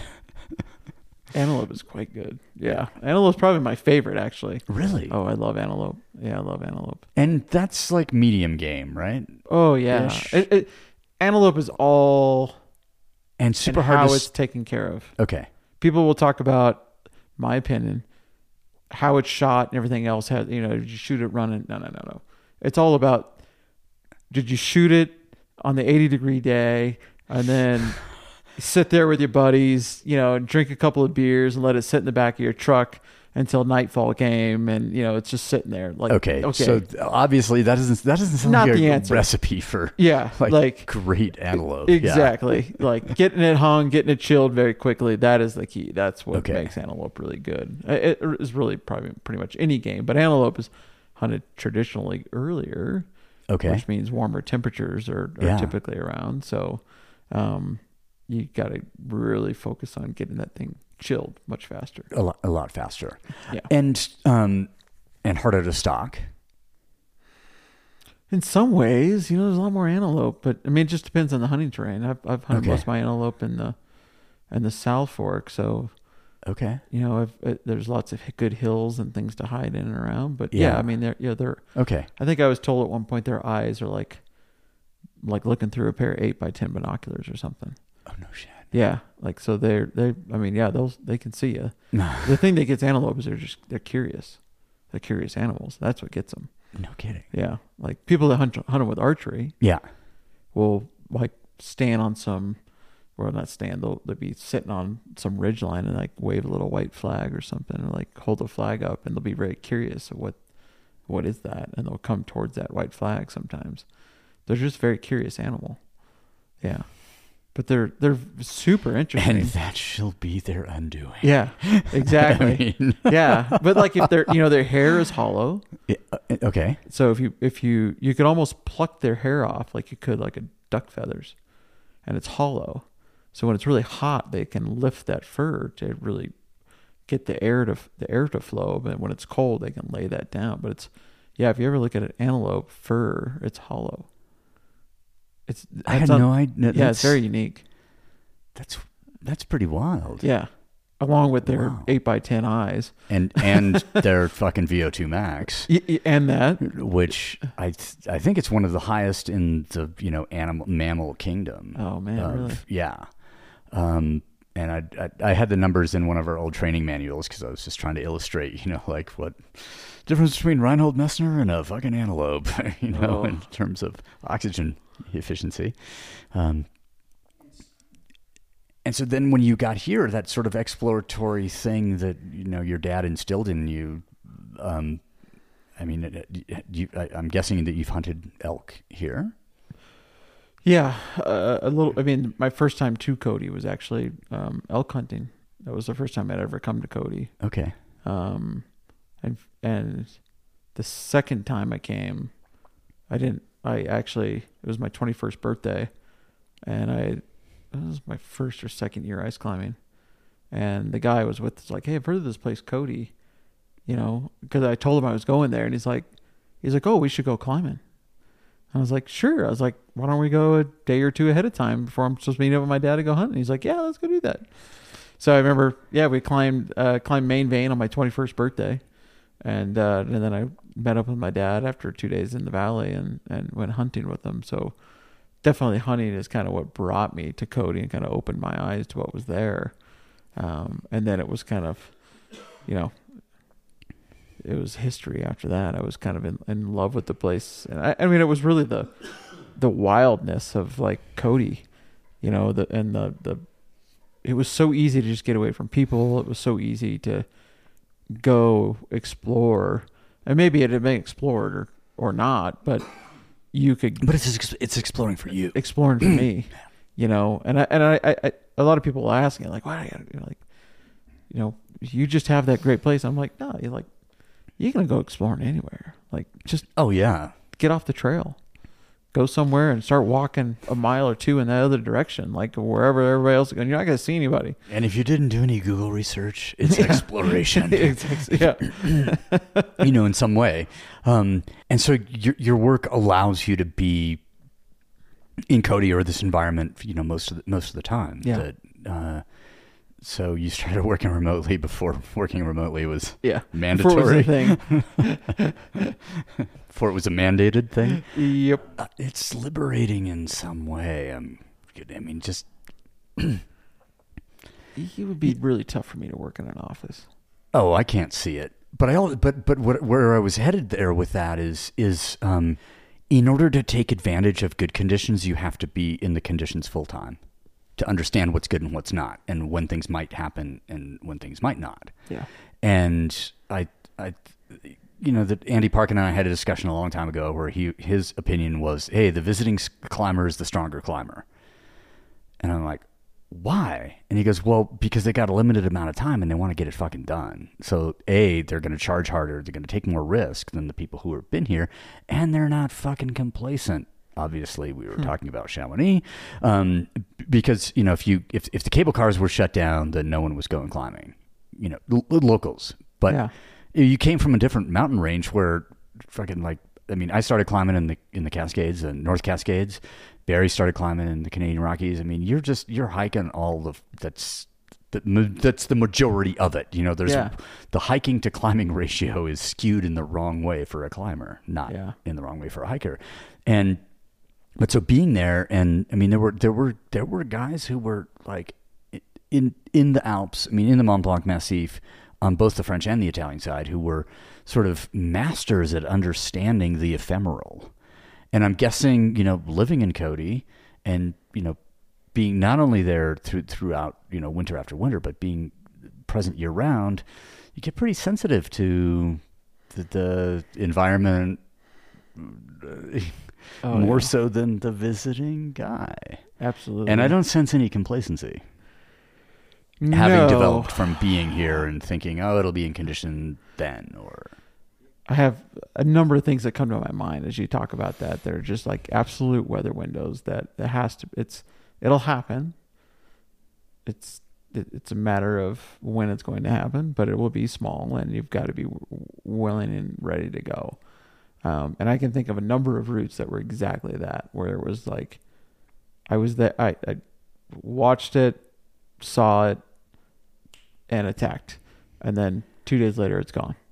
You know, and so that means you know there's there's a fitness implication to that to to being ready to take advantage of like no I'm not gonna I don't have a three month workup just in case this is gonna happen. It's like Yeah. you need to maintain a re, you know a high level of fitness most of the, most of the time, which um and we've been talked a little bit about I mean and there's and and maintaining a high level of fitness you know um, for long periods of time comes with some risk.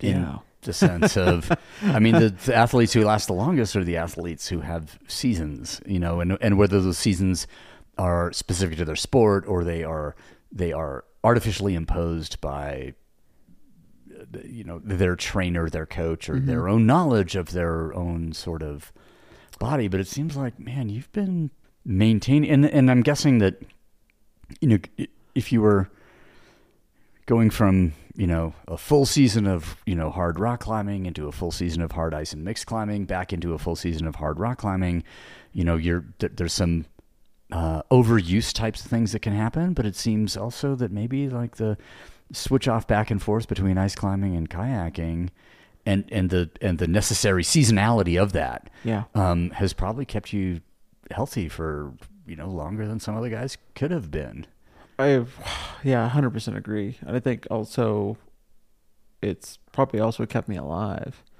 um, because I have been able to turn off that climbing, you know, and that complacency didn't continue to didn't didn't continue on, you know. It really Okay. that complacency for me would only have been able to be created in six months, and then there was three, four months of zero climbing whatsoever. Like, um, you know, I just didn't mm-hmm. rock climb. I, I mean, I did, when I lived in Boulder, I rock climbed. I'd probably rock climb every other day. But when I moved to Cody, I'd rock climb a little bit. But when I was introduced to kayaking, then it was rock climbing. It was like, no. And then I really enjoyed the, the off season from climbing Yeah. and switching it up. And I think that I and really enjoyed the different mental stimulation that that came with that, and the the you know, the strategizing that also came with it as well. Um, but it turned off climbing. So then when winter came, when October came, and the and I'm sitting there tying in, it was like, oh shit, I don't like.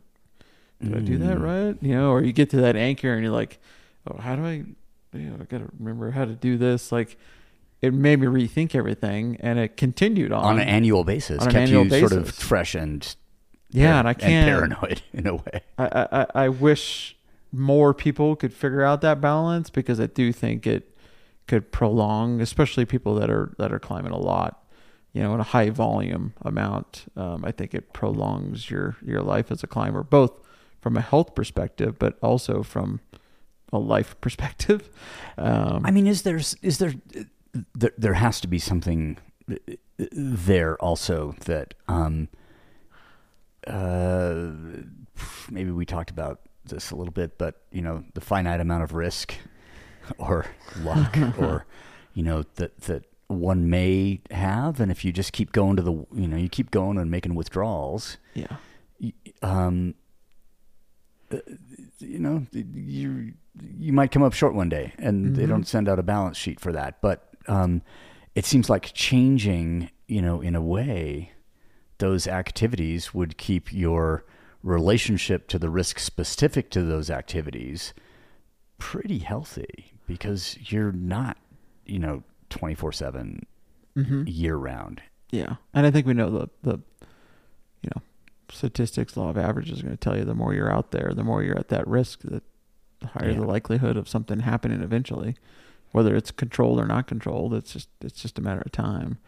I think I you know that I think the analogy that you've used and I've heard in the past is you know yeah you've got this unknown bank account balance and you just don't know what it is, but you just keep pulling and pulling and pulling Yeah.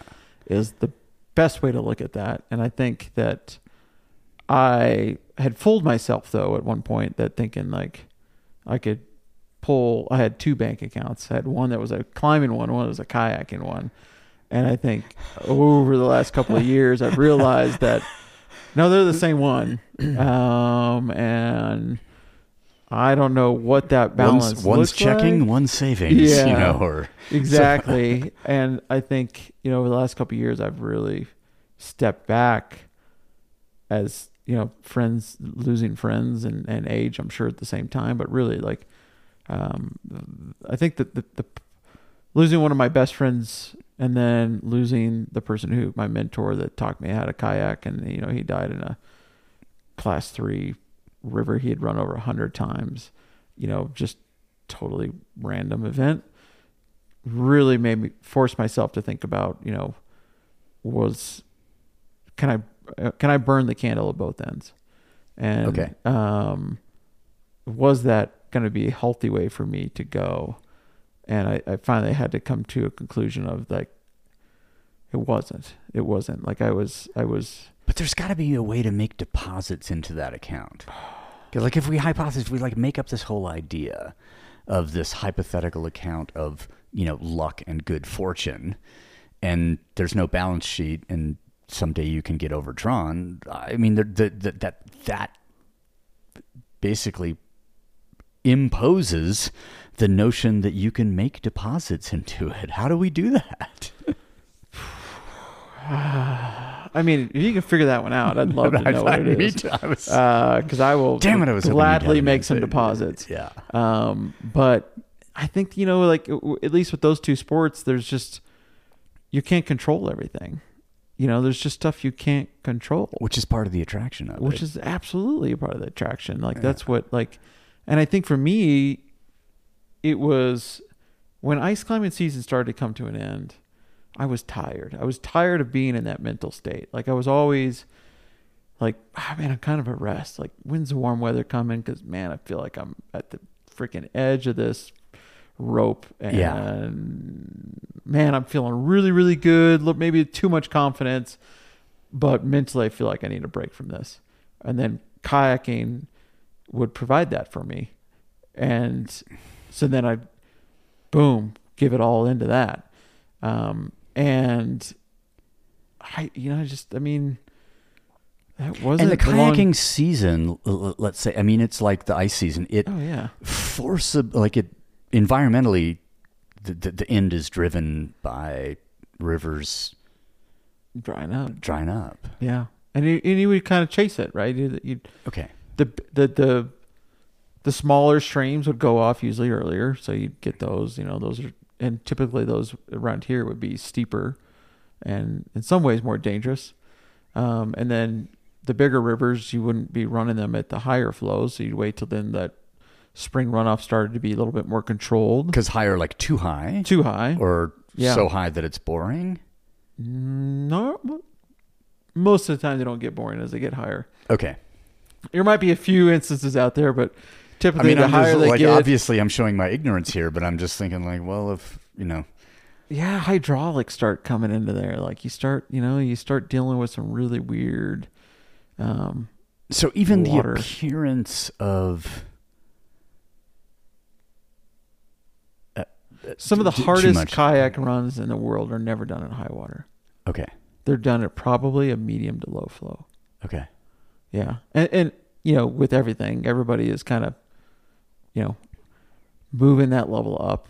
You know, like Ten Sleep Creek is one that was kind of uh, back in the day, and most people know of Ten Sleep for its rock climbing, but that creek is probably one of the stoutest class five drops in the United States without a single drop being more than five feet. And it's because it literally just falls off the place face of the earth, boulder by boulder by boulder by boulder, um, and it's horizon line, horizon line, horizon line. And we used to run that at like there's a gauge. We used to run it really low, and we always thought like ten inches was that that that was that's that's freaking high. You know, you'd run it start running it at eight inches, you'd run it up to ten, but you'd never go a foot. And then we started running it at a foot, and then you started running it at a foot and a half. Um, and I remember the last time we ran it, I think at almost, we ran the first section at two feet, and we responsibly got out at the bridge, realizing this was an out of control situation, and this was probably not going to end very well. Um, but you know, so we realized, but I, I, to this day, I'm like, oh, somebody will run it at two feet all the know, all the way through. all yeah. the way through. They Yeah. they better know that it's completely clean all the way down. But like, um, I think it, you know with everything, right? I mean, the, the rivers are the same way. You can you can run them at higher flows. There's some I would say are become completely unrunnable at high flows though. Like the Clark's Fork here, um, it's called the Box. It's one of the top five multi-day runs in the United States. It's it's it's a very coveted run, but the window to run that river is probably two weeks. Oh, That's no, it. sh- no shit. That's long two weeks probably. Lately, it's been almost more like a week, um, but it's very small. Yeah, like there's, and I think you know Chouinard and those guys when they first did the Clark's Fork, I believe it was 16 days. You know, that's what they first did the first descent in. And, No and I think that was, I think it was like 16 days and like 20 something, you know, portages. And, and now it's done pretty much a minimum of three portages. Um, and done, it can be done in a day as well. Uh, most people do it in two days. That like standard is two days. Um, and the standard is probably more like seven portages. There's a couple of pretty stout ones in there. Um, but, you know, but it's very small window for when the opportunity is there. Damn. this is just it's reminding me of like a conversation I probably had with a stilted conversation because his English wasn't that good with Giancarlo Grassi, and I want to say it was Ice Fest, like the first fucking organized ice festival uh, in Europe. Um, it was in it was in Val di Cogne, and uh, I think it would have been 1990, and and and he was a guy who did more like disappearing routes than I think anybody I've ever heard of since, and just super sensitive and and and, and again a guy who walked around a lot Yeah. and like looked at things and looked at things and looked at things. I mean, in one of the routes that um, I want to say, let's see, southwest face of Mont Blanc. I can't remember the name of it. Might be the Fanta Couloir. Um, that in the old guidebook, like no one could ever take a photograph of it when ice was in it. And they did the first ascent, and then the, the, the line was drawn into the guidebook with whiteout. like which you would use if you used to use a typewriter you would know what that is but um, but they had to fucking draw the line in because there were no photographs of it in existence Oh, wow. of of it you know like looking at the face from across the valley from the Charlotte or whatever um, there was there were no photographs of it ever having Yeah. but, but he would just he would find I mean some of the routes that uh, he and Gianni Comino found you're just like whoa yeah. um, because they were sensitive, because they were exploring, because they were like, oh, the window is, you know, these are the conditions that we need. It's been like that for a couple of days. We should go up there and look. And um, as opposed to going to do the classic that you know is in, Yeah. because why bother? Why bother? yeah. I'm on, I'm on board with that one. Yeah. Let's try something else. Yeah. I, I don't know. I mean, I think it's got to be a little bit of a generation thing. I, I know I sat down with uh, Vince Anderson and I were talking like two years ago, and which makes incredible margaritas, by the way. Um, and we were talking about that. one of my favorite humans on the I planet. know he's such a good guy. Yeah. Um, and we were talking about that. I think we, you know, climbers today are kind of want the knowledge before they ever leave the car. They want as much knowledge as possible. And I think there's not all. I of mean, them. we are, as human beings, we are efficiency machines. You know, Mhm. we're like like trending always towards more efficient action, and and but and I think there's a, there is a um, this belief that more knowledge leads to you know more capacity, which I don't you know, or a greater chance of success, which I don't think is necessarily true. No, I don't think so. That's definitely not. Oh, and comfort. I think the more that they know, there's a comfort that's given with that. Like they know But I think it's a, it's a, it's the illusion of comfort. it's illusion of comfort. like I know this 100%. and therefore I'm safer or I am more likely to yeah, you know succeed or something but I, I, I do think it's it's it's illusion and if you go in with that attitude of the unknown mm-hmm. yeah. you I actually mean, might be more sensitive And I think, yeah, you're more, much more sensitive to the surroundings and taking in everything. You're not just like banking on everything that you read. or or connect you know it's connecting the dots in in in a sense of like oh these this is how these guys did it so if we want to do it well if you want to have the exact fucking experience that they had then you go do it in the exact conditions in the exact way that they did it but if you want something different i mean necessarily you'll bring some of your own individuality to even an a you know a by rote repetition Mm-hmm.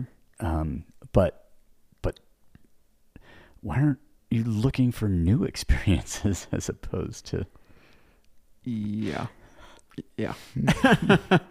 um, that's a whole nother. all right let's switch it let's switch it up because i wanted this is something i wanted to sort of chat about and there's um and I'll just say that I, look, I would, I would, if if conversations could be dedicated to certain people, this is this is one I would dedicate to Kurt Cozzens, who passed recently.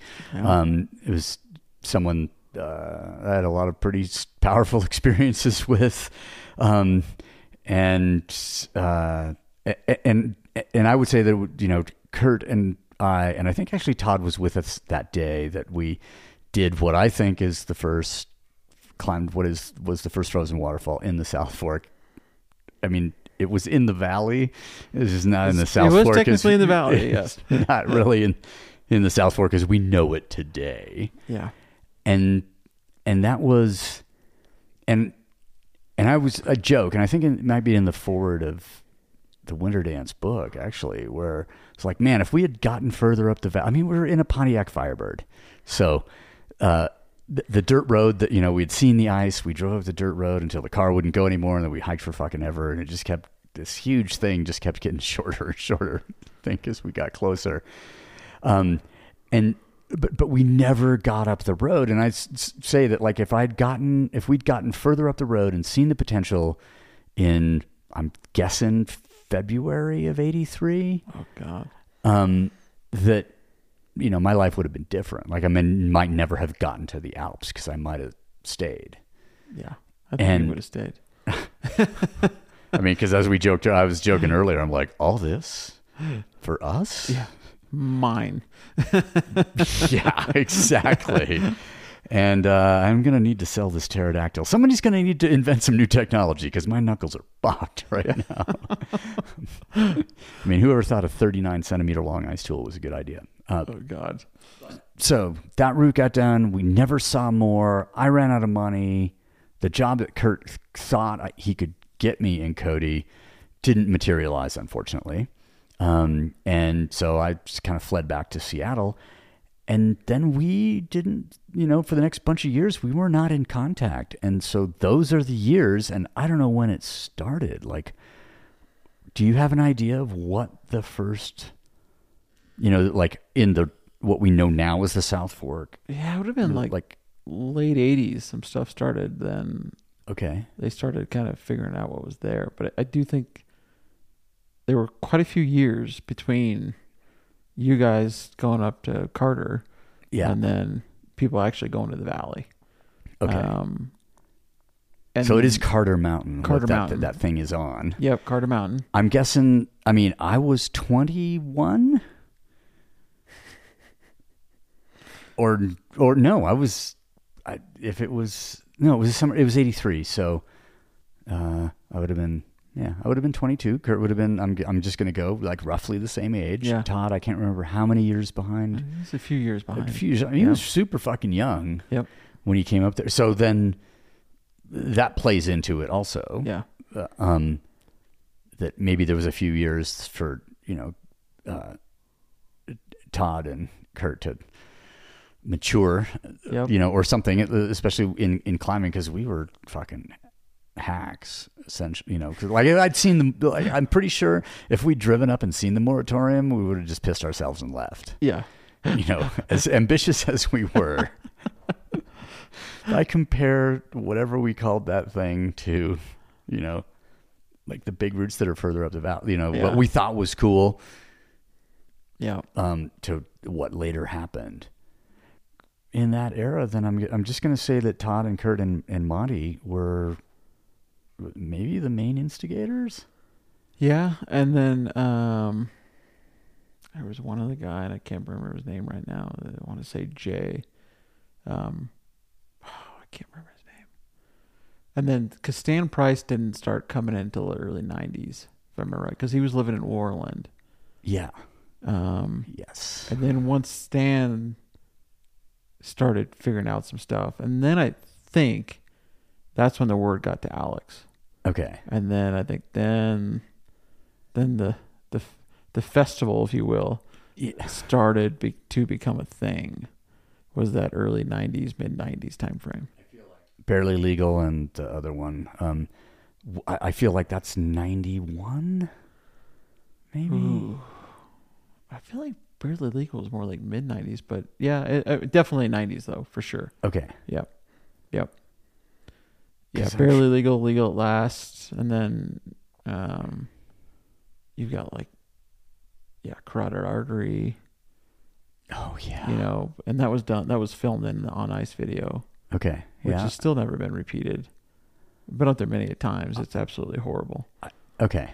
Yeah, I mean, I'm like, I should say carotid artery, carotid artery mixed, not as a pure ice climb. okay. Yeah. I mean, I'm, I gotta. I think I'm, I have to s- I'd s- say that tackle and Chris Noble and I were up on Ovis site. I, it's got to be '93, Yeah. I think. Okay. So it had already been done by Mhm. then. Yeah, because it was what I think it was Stan and Alex that did it, if I remember right. Okay. Yeah. I yeah. I don't know the remember the the history of it. Uh, Todd's map must have been out. Was it out by then? I think Todd's map was like, I want to say it was 96. It's pretty basic. How the fuck did we know to go up there?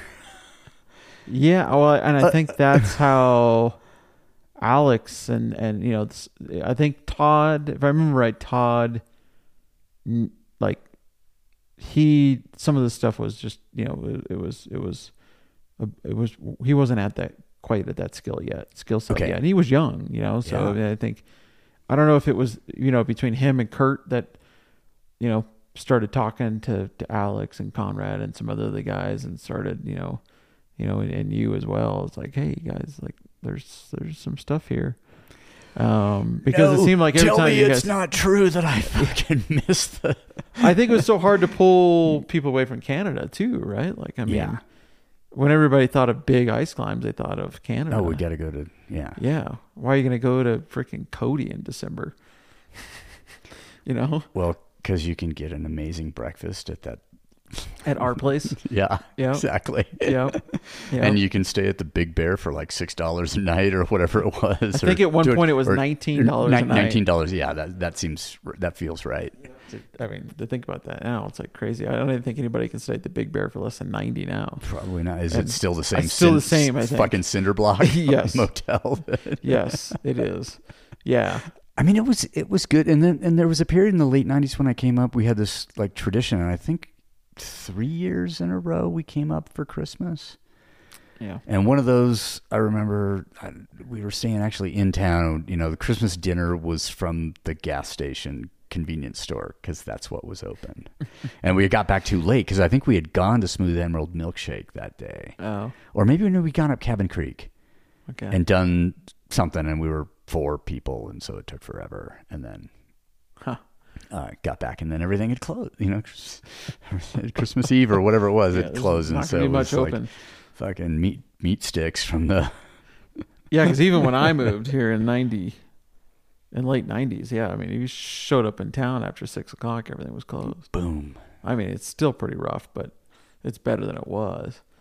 But yeah, I think what people don't see in the guidebook is all of those routes that were done by you guys were pretty much always done within that December timeframe. Yeah. And then I think for a number of those early years, like the, that was kind of the main time that people came to ice climb.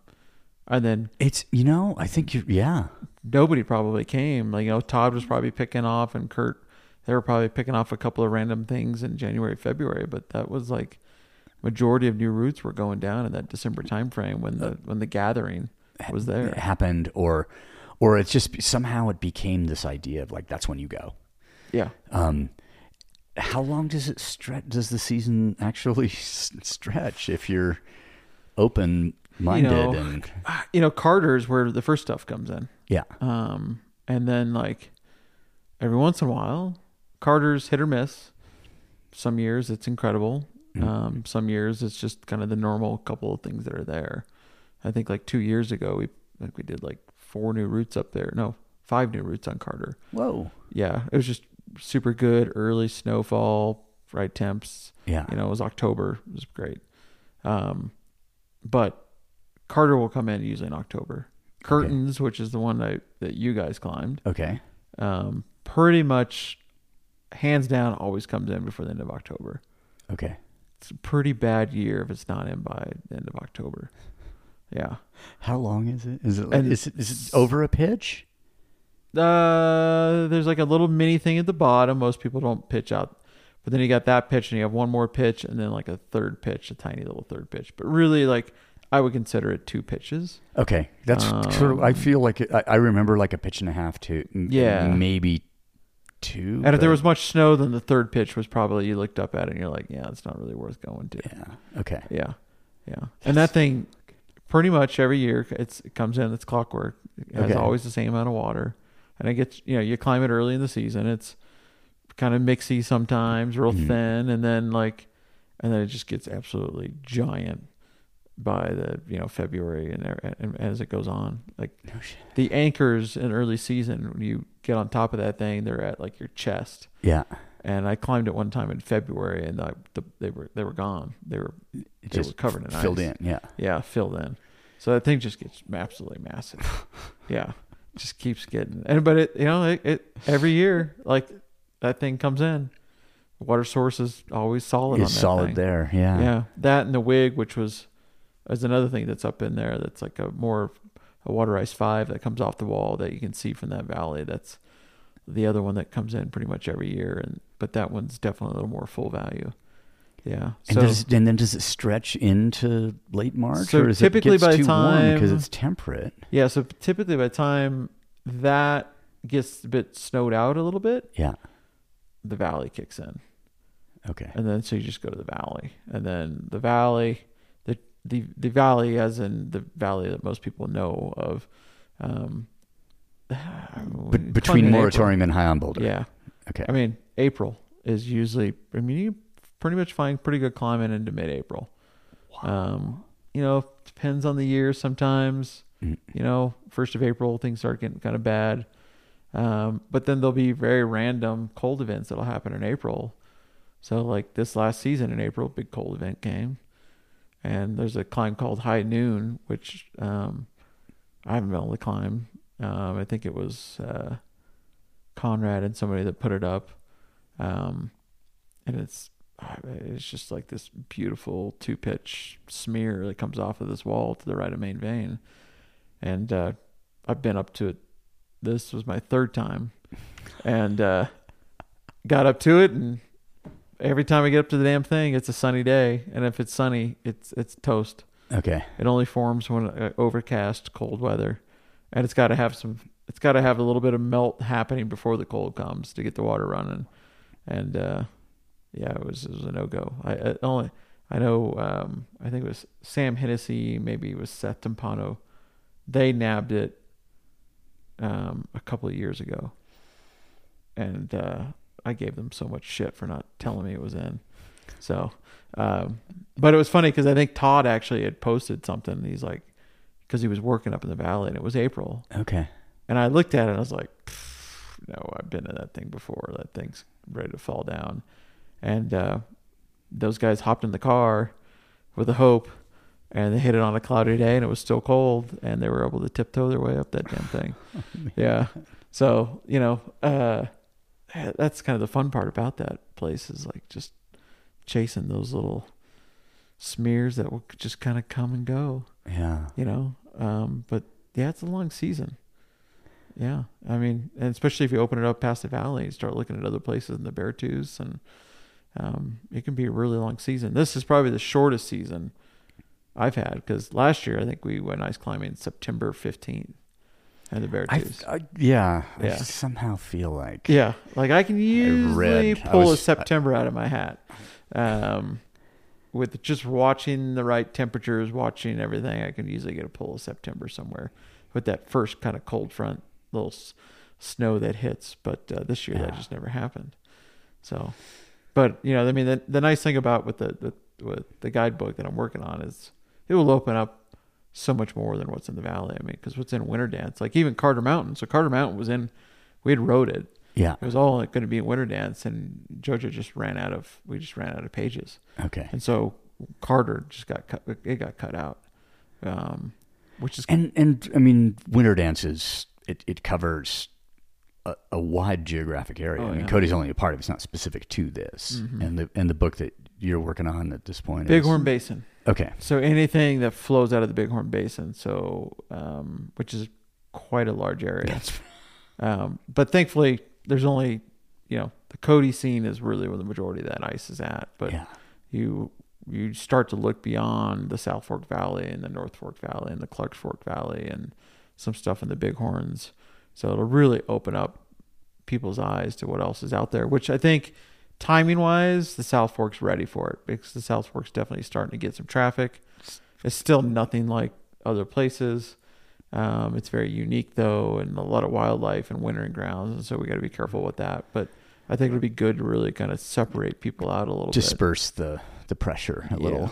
Yeah, especially from those classics of High on Boulder and the Mean Greens, you know, the ones that seem to have just lines on them. You know, I, mean, I mean, gosh, I was at Bitches Brew on Sunday, and I pulled up in the Deer Creek parking lot. And I was like, man, this is the first time I've ever seen like. Sometimes maybe there's a car there, Yeah. but there was like I think four other cars, and I was like, surely not everybody's going to the same climb. And uh, psh, sure enough. There was a party climbing ahead of us. There was another party waiting for them to go, and then there was a party in queue waiting, and then there was us. Um, but thankfully, we were going to the mixed stuff really, so they were going to do the pure ice stuff. But you have to climb the main ice thing to get to the mixed area that's up there. But I mean, I was I've never that's I, that might have been the most people I've ever seen in the South Fork in one spot in all of my time. So I am kind of chuckling like four cars. yeah, I know. oh, you had to wait just thirty minutes to get on the ice climb. Yeah, oh, exactly. yeah. Now you know, been a little. Uh, I mean, I'm not going to say spoiled because Yeah. you know, but it is it, it it it takes you know it's different character. It's something because this is a fitness podcast ostensibly. Uh, when did you start sort of applying? Like, have you always trained in the weight room no, for ice and mix climbing? Mm-mm. I don't think I started actually doing any kind of weight training until 2008, maybe. Okay. Um, but I wouldn't say I was doing it seriously until probably 2010. And then I don't, I wasn't actually spending any time on my tools until probably 2014. Like time on tools in an an- artificial in an environment. artificial environment. Yeah. Yeah. And that was, that was, And did that, that was a game changer. Did and that's so that specificity uh yeah so it increases it, it improves the transferability of whatever strength that you develop in the Absolutely. gym is if if you are training the the contact points Yep. essentially and the Yeah, and for me, it was I started to get into a routine of when the season was on, there was no training because those two or three days that I was climbing, I would pretty much max out that effort, yeah and so then it would be you know four days off or whatever, and then um, I would start my training typically at the end of April. So May was kind of like, all right, back to the gym, back to the work okay and then I would do I would hit that gym pretty hard until usually December. So I'd kind of push myself a little bit into the climbing season a little bit Okay. because um, I don't know. I felt like it was it was good to keep that training going just a little bit further until I could feel the recovery lacking. lacking yeah Yeah, because there's just it, I wasn't able to recover anymore. Um, but uh, so yeah, May is kind of typically when I would turn it on, um, which is probably opposite for a lot of people. it seems early It's a little early, um, but I wouldn't spend any time with the tools. So I mean, I would Okay. I would try to stay off the tools then. Um, try to keep from having any type of overuse injuries. yeah So I was gonna- yes it was much more of the you know strength training um, and then as summer kind of kicked in then it would be a little bit more endurance training um, doing a lot more running uh, moving was- in the hills some of that um, endurance, you know, the added endurance training. I mean, we talked about this a little earlier about okay, what's the what for you and the types of routes that you wanted, the very specific sort of demands or the routes that you want to do. Um, and you were talking about okay, I have an ideal weight, and part of that ideal weight, I mean, when we, you know, anybody thinks about it, it it's um, it has to do with you know sort of applying maximum power to you know I got to move the I got to move the engine so the engine has to produce maximum horsepower at a minimum weight. Um, but then also you come in, you start developing this relationship with recovery, as you mentioned, and yeah, there's an I could be at an ideal weight for performance that also does not allow me to recover, and maybe a little bit you know, heavier, a bit more physical resources on board to help me recover during those, you know, the, the four days that I do have off.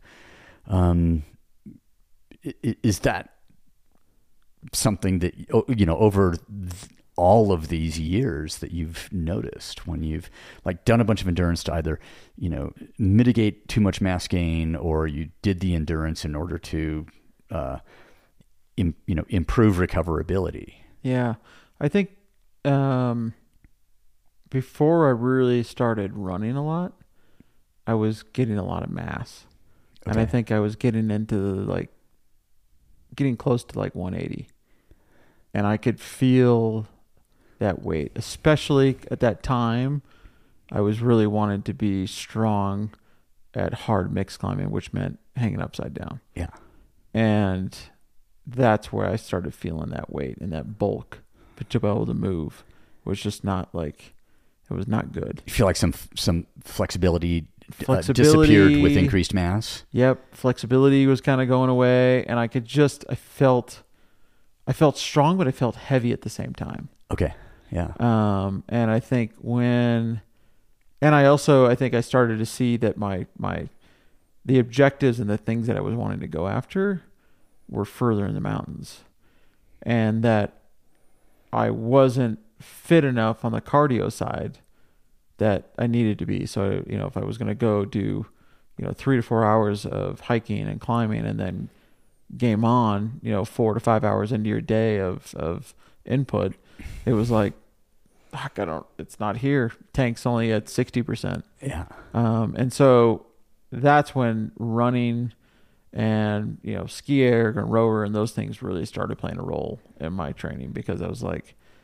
I need, I need, I, I, I being able to, deadlift a certain weight or whatever it was. I remember at one point, like having a 400 pound deadlift was like, that was my goal. Yeah. I think at one point, maybe it was like a, it was a, I think John Free was telling me like, that's where you, that's, you know, for your weight, that's where you should, that the threshold you should get. So I was like, I'm going to get to there. But I remember when I got there, I was like, I got there, but then I'm like, man, I feel like shit climbing. and you know? it's and th- there's you know there's a certain amount of risk that you know look I'd rather spend my risk elsewhere, not in the gym. Yeah, and you know deadlift like I can get the benefits of deadlifting without you know because of the stress that that that particular lift applies to the body, you are going to gain a certain amount of mass, and also in in areas that will not be useful for climbing. I mean, like yeah. a thicker trunk, yeah, not helpful, mm-hmm. you know, necessarily. Like I, I, I, I, and I mean, it's been it's it's fascinating because um, the, the the sort of training journey for you know these things and thinking about you know okay we thought this was true i mean it's just I'll just say it's just like COVID misinformation. We thought this was true, and then based on experience, we found out that it wasn't. Yeah. And at least in the fitness space, and at least uh, you know my organizations that I've been involved with, we've been able to admit that we were wrong, which is apparently not such a like a thing today. Um, How and, dare and, you? I'm, it's crazy. It just, but it seemed like the best way to actually make progress and yeah. tell people to stop doing what we had mistakenly told them to do, and then it, you know said, hey, based on the edge, you know, okay, I can get the same amount of strength, but without the negative benefits by using different movements or by you know, uh, um, focusing on different time under tension or maybe doing it more expl- you know like reducing the amount of time under tension and increasing the explosive explosivity and and demanding more neurological you know the ability to like if you think about you know sort of hard mix climbing or even hard sport climbing it's like the ability to turn on that strength in the instant that you hit the hold is not a you know has nothing to do with a slow grinding effort for you know maximum you know moving a weight off the ground yeah. for a pretty short distance. And like, and you got to train yourself to turn, you know, to, to, to turn on all the strength when you hit it. Like, okay, Yeah. I get the thing.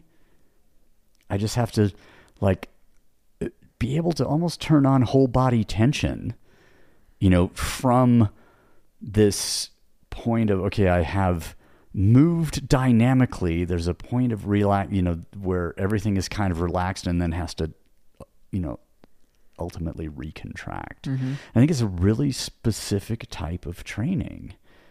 And it'd be fun. I mean, it would be would have been awesome if doing you know whatever the fuck in the gym um, would produce a certain amount of strength, and you could you could apply that strength to this pretty technical, sensitive, finesse dependent Yeah. Uh, you know, uh, a task that also demands a really high level of contraction, like close to, at, at certain points, yeah, close to you know one rep max level of contraction, even if it's just to like hit the hold, hold, hold it, and then reset and do something else. But there's points. Um, I mean, I think it's a really wild and specific thing, especially at the end of, like you said, you know, you're five, or six hours into your day. It's cold. You got to manage the calorie and hydration, you know, calorie intake Yeah. and hydration to get there so that you can operate at, you know, maybe 90% of the capacity that you developed down in the valley up there. Yeah, and- I think the eating and the and the fluids was a big one for me because when I started climbing, the guy that taught me how to climb would we would go out with you know one Nalgene between the two of us for a whole day and like a, one bar or something, you know, like so for years that's what I was used to, and so I started having to figure out like, oh, that's not that's not how you do this. like actually, I mean, it can't, you can, you can, well, you can. I, I was going to say you can't. The only part, the, the the the the calorie efficiency part you can train. The water efficiency part you can't. no. Like the hydration thing is like that's a that is a, in my opinion, it's it is a you know uh, incontrovertible truth Yeah. that you need to keep drinking. Yeah. As far as caloric intake, mm, I Yeah. think we can get real efficient with the resources that we have Yeah. um, or you know, I've been relying on too much, you know, you know, m- too many mutant examples potentially. Yeah, I mean, and even today, I don't, I don't like, I don't, I don't eat much. Um, but I know I need to eat more because every time I eat more, I do, I typically feel better. I don't know that I feel stronger, but I feel better. Okay. Um, but Cody is such a different place, and that that cardio is so incredibly important, and it's the Yeah. one thing that I think people forget about. You know, is that cardio piece? Like, sure, if you're going to Ouray, there's no cardio needed. You know, like Unless you want to recover within the effort and then overnight from the Sure. effort. I mean, it is Yep. absolutely necessary. yeah, It's just not seen as such. not seen as such. Yeah, Yeah. that's a good point. Yeah, I, and so I think through. I, I mean, I feel like I'm still learning. I feel like I'm still learning Hope from what what's what's what I can do, what I can't do, and and obviously with the injury I had this year and figuring out how to navigate that. Mhm. Um, and then uh, now I'm, you know, uh, last I weighed myself, I was under 160, and so I do feel lighter. I don't feel like I've lost strength. My mental piece isn't as strong there because of the injury, but otherwise everything else seems to be kind of okay. Um, other than I don't, I definitely don't have that feeling that the gym gets you when you're in the gym and you're in there training. But I also don't normally, I'm not normally in the gym this time of year, so it's like you know, get over it. Even though you didn't have that from your injury, you didn't have that gym time that you missed out on. Like, figure out how to adapt, and, that's not the crutch that you need right now. And we did talk earlier uh, about the influence of strength development in the gym or in an artificial situation, um, th- and the influence that that has on the you know your psychology. Is it? I think it's a really like if you can't go climbing because you know it's early season, how do you convince yourself that you're fit for climbing? Yeah. Like, and maybe there's some arbitrary numbers in the gym or some strength, you know, sort of tests, measurements, something that that we have. but I think a lot of you know the, the, some of the value of training in the artificial environment is the, the the psychological carryover to like, oh, I am strong. Yeah. Like I believe, and, and even if it's not hundred percent transferable to the task, you know, a good mental state can carry you pretty long. Yeah, if it's 100% transferable to the mind, well, that's pretty darn good. yeah, You know, I, I mean, I've always said, like, yeah, I mean, ice climbing is, and I'm sure in other sports, ice climbing is 50% physical strength and the other 50% is mental strength, you know, and without that mental piece, you know, I don't think I've ever stood at the base of a route and been like, I don't know, I think I can do this and been successful, you know. it's just never worked out that way. You know, it was like, no, I'm good. Like this is gonna go down, and I know it will, and and then it's successful. But yeah, if your mind's not 100 percent there at the base, like, man, probably not not a good place to go up if you're not 100 percent in on it. Um, damn. so, I mean, that's just how it's been for me for years. I just, I just, I know when it's, I know when that's time, and I know when it's not that time. Yeah. You know, Let's let's say that you've you know done the three three to four hour approach, and you get to the thing, and it's not the day. Mm. Are you pretty good at recognizing that it's not the day, or do you like get? Is there a sunk cost fallacy of you know sort of like, ah man, I'm already up here. Man, this fucking took so long to get up here. I don't want to do that hike again. You know, or is it? and, And you try anyway, and Yeah, and you're saying it's not the day because of the conditions. I don't know. Whatever the thing you look at the bottom, you stand at the bottom of them and, and go, I think I can do this. Can you go? Well, I, I to, to actually do it. I need to know that I can do it. And if all I can, Yeah. and if and if I'm here and I look at it and I'm feeling a certain way, and all I all I can come up with is I think I can do it. Do you turn? Do you switch it off at that point? I guess is the is the question. I mean, Um, I, I, I would love to say that I can, and I probably have, but I think I can think of more examples where I didn't. Um, I when I did uh, when I did the gambler, I was at that thing th- three times. The first time, there was no way I was going to try it. it. Was it was there's nobody was going to try it at that point. It was a tiny little pillar, and Okay. and this pillar, if you can imagine, Is this this this is a Alex route? no, this This is is a- this is a me route. Okay. Uh, it's this tiny little pillar that goes into a roof, and then there Oh, at the okay. time when I I, remember when I yes. sent it, it's got like two other daggers that then you have to get onto because it's basically this thing formed, it broke, formed again, it broke, and it kind of does it every year. And each time it forms, it's in a slight, It's in a slightly different slightly spot. different spot. Yeah. and so you have to climb this little pillar and then hop onto these other daggers and actually in order to get out of this thing. And uh, the second time I went up with these guys, and uh, I didn't really know very well, but I, I was dragging somebody along because that was the only person I could find. And uh, we got there later Sometimes, as Scott says, availability is more important than ability. Yes. in this case, absolutely. yeah. and uh, it was pouring with water. And I remember the water's only on the pillar, so I get up this pillar as fast as I can, and then get to the other daggers. I'll be out of that water. Um, but turned out I got to the base of that pillar and was completely soaked, near hypothermic, like so soaked I could feel the water in my boots.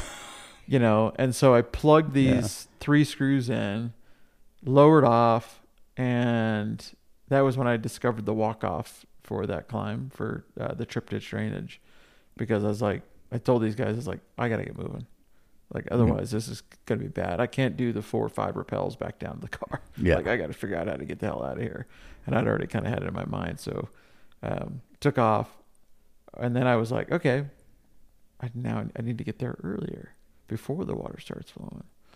So I think it was four days later, and I was in my mind, I was like, I'm gonna like just race to the top of this thing. I've got three screws. They're gonna be so bomber when I get up there. I'll just race up and I clip those nice bomber anchors, and then I'll set off through this thing. And I remember getting up there and those screws. I just pulled them out. They just you know, it was it was late. The it was late. You know, late in March. You know, and those that you know that steel had just you know just radiated the heat right off, and they just Yeah. pulled them right out. And uh, and it, it, it ended up going. But I, you know, that's a time where I was, my confidence was probably like, I mean, yeah, that third attempt it all worked out, but the second attempt, I should have just walked away. Yeah. You know, but I had to learn that. I had to learn it. But also, I think there's a something also there that, like with with routes that are hard and new.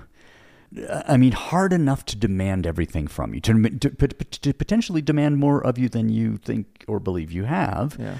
Like it takes time to figure out how to do them. Oh yeah. Like it's not like you're going to walk up on the first day, uh, you know, walk into the unknown, look at the thing, figure it out, and do it. I mean, it's if if you can do that, it's not a difficult route. Yeah. Again, it's not going to be. It's not a route that's hard enough to change you or hard enough to teach you something. Mm-hmm. And I think the spending that time figuring out how to do it is part of developing the confidence Yeah. of like, oh, now I've I've I've done away with several steps of uncertainty that you know that weighed a lot inside me. Um, by and, and not necessarily rehearsing, but just by exposure. Yeah, and I think I was always really good at trying to choose the things that I could be successful at. I wasn't very good at projects. Okay, So it always now that like rehearsing. yeah, I was never very good at that. Or Yeah. if I knew a particular thing, I would just kind of like I'll just put that over here until I know that until I'm confident that the day I stand below it, I'll get it. Okay, Um, and I got I've gotten very lucky in a lot of the you know and chasing new routes. I've gotten very very lucky when I found them. I was always able to climb them or figure it out or you know that mix section I didn't know how hard it was, so I was able to figure it out or whatever. But um, you know one of the things that that I was always really impressed with with Scott Adamson is the, his willingness to just throw him at throw himself at stuff. Even if he knew it was above his pay grade, he knew it was he would just he would still do it. And there was a route that I really kind of uh, dedicated to him in the valley, which is this thing that I'd seen for a long time, and it was it's got this giant like thirty foot roof. You know, it's it's really freaking hard. whoa, Um, upside down, you know, it's up to this dagger, and and I was just like, freaking bolt, like I needed bolted, and I was like, but I never wanted to do it because I was like, I'm not, I'm not there, and so yeah, I just like I, you know, after Scott passed, I was like, it's for you, dude, like, and so I've been working towards that, been able to send that thing. It turns out it's like going to be like probably M13. Um, Okay. And then, uh, so that one's been on my list for a bit. Um, and then Scott let us left us another nugget in the valley that he had bolted. It's the only line that he had bolted in the valley. And I think Scott never came back because he knew like how sketchy it was. And I remember when he told me he's like, "Yeah, there's you know there's like one to two bolts you might want to replace." and turned out like two of the bolts he had connected together with webbing because one of them was into this giant block. And the giant block, like he, he would describe it as, yeah, it's a big block. No, we're talking like a giant block. Like I do not want a bolt being tied to another bolt if it's clipped to that giant bolt Yeah. to that giant block. Block. But anyways, um, you know, uh, some of the um, new guys that are in town have kind of been going after that thing, and I went up with them actually a, a week or so ago, and we've been kind of replaced a couple of bolts, you know. Um, but it's it's uh, it's gonna be mega. But Scott had a vision for this thing, and so it's been good for me to try to put myself into that like projecting because Yeah. I've just never been good at a projector, and uh, yeah, Scott. I think I think that one's gonna. Scott's gonna live on on that one for a while, I think, because it's it. I'm assuming it's it's M14 hard. okay, I mean, you gotta start with two ropes because of the the roofs that it goes through, and they're all sharp. So after like, it's like the fifth clip, yeah, you actually throw down the other rope, and then go on to the other rope, uh, and then continue on. And I think there might be another roof, or maybe that has to happen again. I don't know yet, but it's it's a it's kind of a it's kind of a scary one. Um, but uh, it's it's it's so cool that you know to force yourself to do that because it was just something I was never very good at. yeah. But he was very good at that. Oh, Again, I think there's a reason he never returned to go back on that route. But uh, knowing Scott, I'm sure he's kind of chuckling over that one. Like, you guys are really trying to climb that damn thing? Ugh. yeah. yeah. I figured I could trick you guys into going up there, yeah, cleaning the choss off for me. yeah, yeah. And is that Yeah. big block still a, a factor, or did, has it been pried off at this point? Took that bolt out. That Okay. bolt is gone, and there's another bolt that's placed over to the side of that now. Okay. Yeah, so that's gone. When were the like first bolts placed in the valley? The first bolts that I can remember would have been curtains. Had bolts on it. Had a bolted anchor. But as far Really? as Okay, so like an anchor, but yeah, but I- I mean, anchor. As far as bolted, the first bolted mix route that I think was ever done was probably when I bolted hostile takeover. okay. which ultimately those bolts ended up at the bottom of the creek bed on the same boulder, on the massive boulder. Uh, So they were in a boulder, and the boulder. they were on a massive roof that I would have I would have bet everything I have that that thing would would never have gone anywhere. No and shit. one year we walked up there and looked up and because in the book, if anybody looks at Winter Dance, Hostile Takeover is considered Water Ice Five. Yeah. It's no longer. It's not Water Ice Five anymore. The giant roof that the pillar would form completely slipped off and went down the drainage, and so that thing wasn't really forming much. So I'm like, oh, this is a really cool mixed route, and it had these beautiful natural pockets. You know, so it was like, oh man, this is great. Like you don't find these natural pockets up here, Yeah. and uh, so we ended up, yeah, we bolted it, and I think it was the next year that somewhere in the springtime, it, it fell down because we came up that winter, and sure enough, there's this giant boulder, you know, 300, 400 yards down the drainage, and one of my bolts was sitting there unscathed, like wow. And you and I, I, I, I think I had, I left it there, and some people were like, why? I wonder why. Somebody asked me. I've had a couple people like, why is why are there bolts on this boulder? Like why? Like I was like, well, that boulder used to be Somewhere 500 else. feet up and was kind of an essential. But uh, yeah, so I think that was probably the first bolted mixed route in the valley. And then since then, there's many others Sure. that yeah. we've been able to put up. Um, and, and that's where really like when we talk about fitness, like that's where I really started to be like, oh, wow, I gotta like, I'm gonna climb, you know, the toil of establishing new routes. yeah, like I mean, when we started, when I bolted the thing back and and bitches brew, you know, you're talking. I think it's three and a half miles in. You're climbing ice to get to it, and then you Mhm. got to climb the the the pillar to get up above it, and then wrap into it. And you know, I was in there. I think I spent five days before I sent that thing, um, bolting it, cleaning it, and uh, now there's now there's more roots in there. I think we spent we spent a lot more. We we'd just bolt into the evening. Um, we'd just start a fire and we'd switch off bolting, uh, Dane and I, because it was like, I don't want to walk in here another day. Like, let's just stay here till whatever it is. Yeah. Work, you know, keep drilling the and cleaning until the drills got no more battery, and then we'll head out. But like, just because it gets dark doesn't mean we should stop. but we didn't figure that out until later on. You know, they just keep keep on doing it. Um, but uh, I think that the mixed potential in the valley is still quite incredible. But it's also a matter of like, how far are you willing to take that drill? Yeah. You know, Yeah. um, and there's some pretty amazing things, and I think there's also the rock is quite suspect in places, and figure out where it's good, where it's bad. I mean, I think that the the best thing that bolts have done to the valley is clean the valley up, and that's because of Okay, all yeah. the tat. You know, I think people were, you know, even still today, I still see people putting V threads in with cord, but you know, I mean, this you walk up high on Boulder, you walk up any of those in the springtime. I Mm. mean, I can fill a trash bag full of tat. Yeah. It's not hard.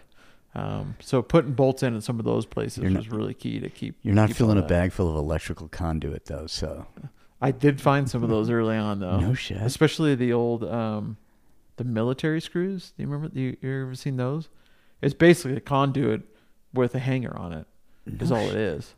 There's no threads, but they were super long, and they'd pound those in, and they'd clip this like, you know, makeshift hanger, and, and wrap, wrap off, of that.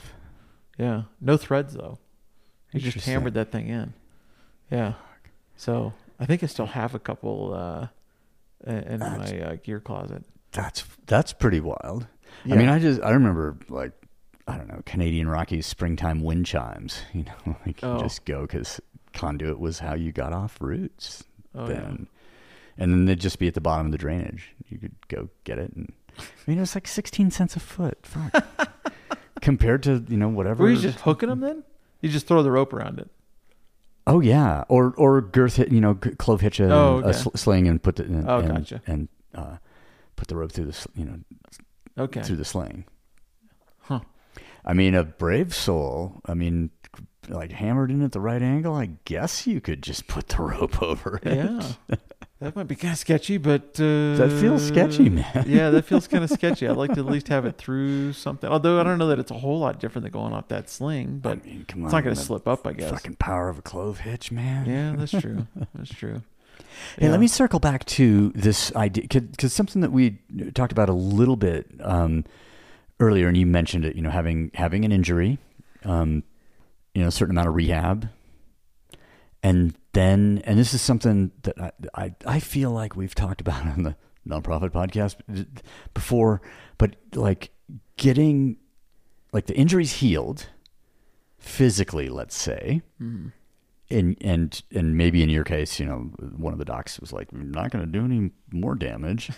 you know, it's it's it's done. It's it's you know, it's as, it's as healed as it's going to be, or whatever.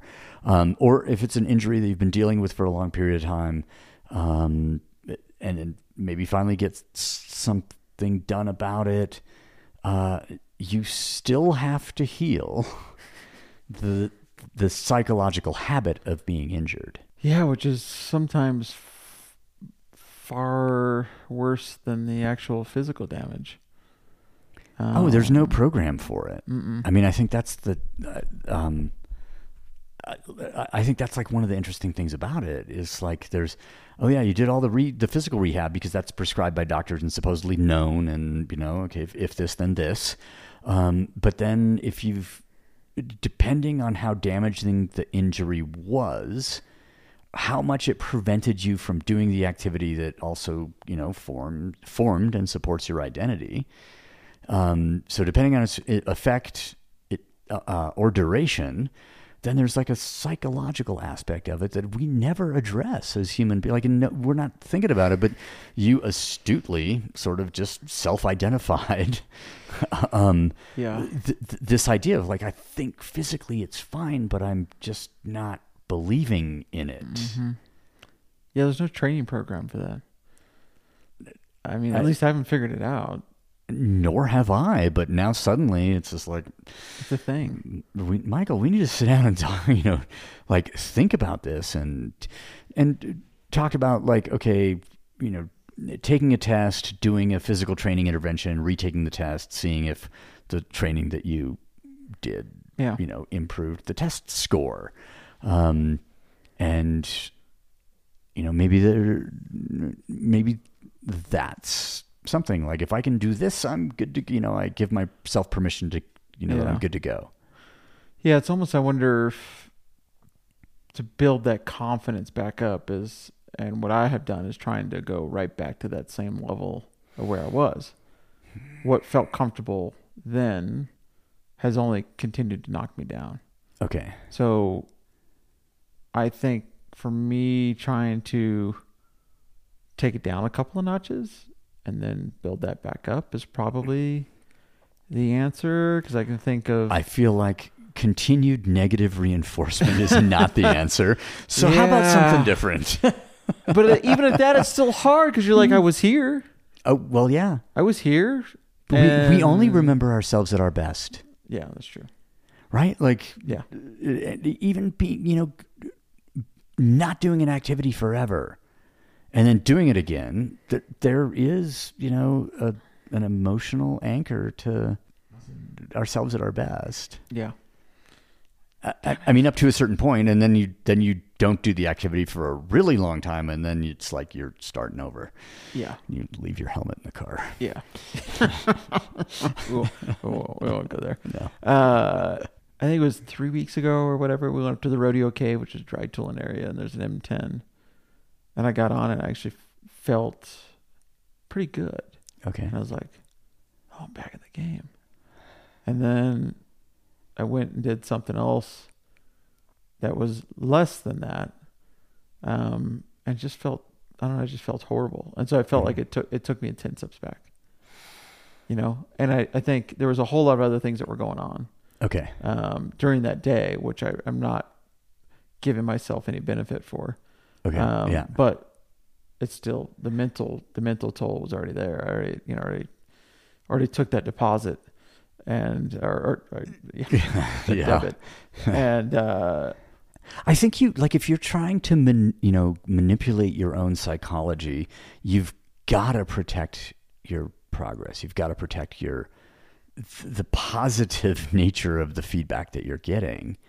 Because you said, you know, like man, if I had just stopped after that M10 thinking I'm, you know, kind of back in the game, that would have been a net positive outcome for the Yeah. day. And then whatever happened following that, then you go, oh, well, now I'm 10 steps back and you're suddenly you're believing in yourself even less than you did when you walked up there. Um, I think those are the kind of mistakes that, I mean, they're accidents in a, in, in a way, but, um, you're mature enough now, man. you know, to, to realize, okay, I got the positive feedback. I mean, and um, there's a really beautiful friend of mine, like a guy who was in charge of uh, the Australian National Track Cycling Program, and he came to Park City, gave a lecture. A friend of ours took notes on the whole thing and then distributed it amongst us because he thought this was like really good learning points. And one of the things the guy said is that a trainee, if they come in and they hit a personal best, they're done for the day. Like he just sent him home. Hmm. And I'm like, what the fuck? And he goes, look, we've already like done incredible psychological reinforcement. Let us not take the risk that we can overwrite that with something less, something worse, something negative. Um, and then the flip side of that was like we've set up standard, you know, a, a, a particular task for the day. If somebody comes in and they can't meet the standard, especially if we're trying to, you know, to, to the, the, the point of the day is, you know, power and explosive power. If they can't hit the level, they also get sent home because I know immediately that whatever training we do that day will not be um, produce a power or explosive power result. Will just be training fatigue resistance or something else, something less than. I'm like, oh, these are really interesting metrics, and the discipline that it takes to to to, to do that in a, in any kind of training session. Um, I mean, especially with the you know, okay, the development these days, you know, in in the last twenty, you know, I'll go seventeen years, eighteen years, whatever, um, where you know the training itself has become a competitive process. It's really hard to have the self discipline to like on the day realize I'm not at the level. I gotta, I should do something else yeah, and I should only try to train this this particular characteristics when I actually have the level. And if I come in and I surpass the level, I also got to quit.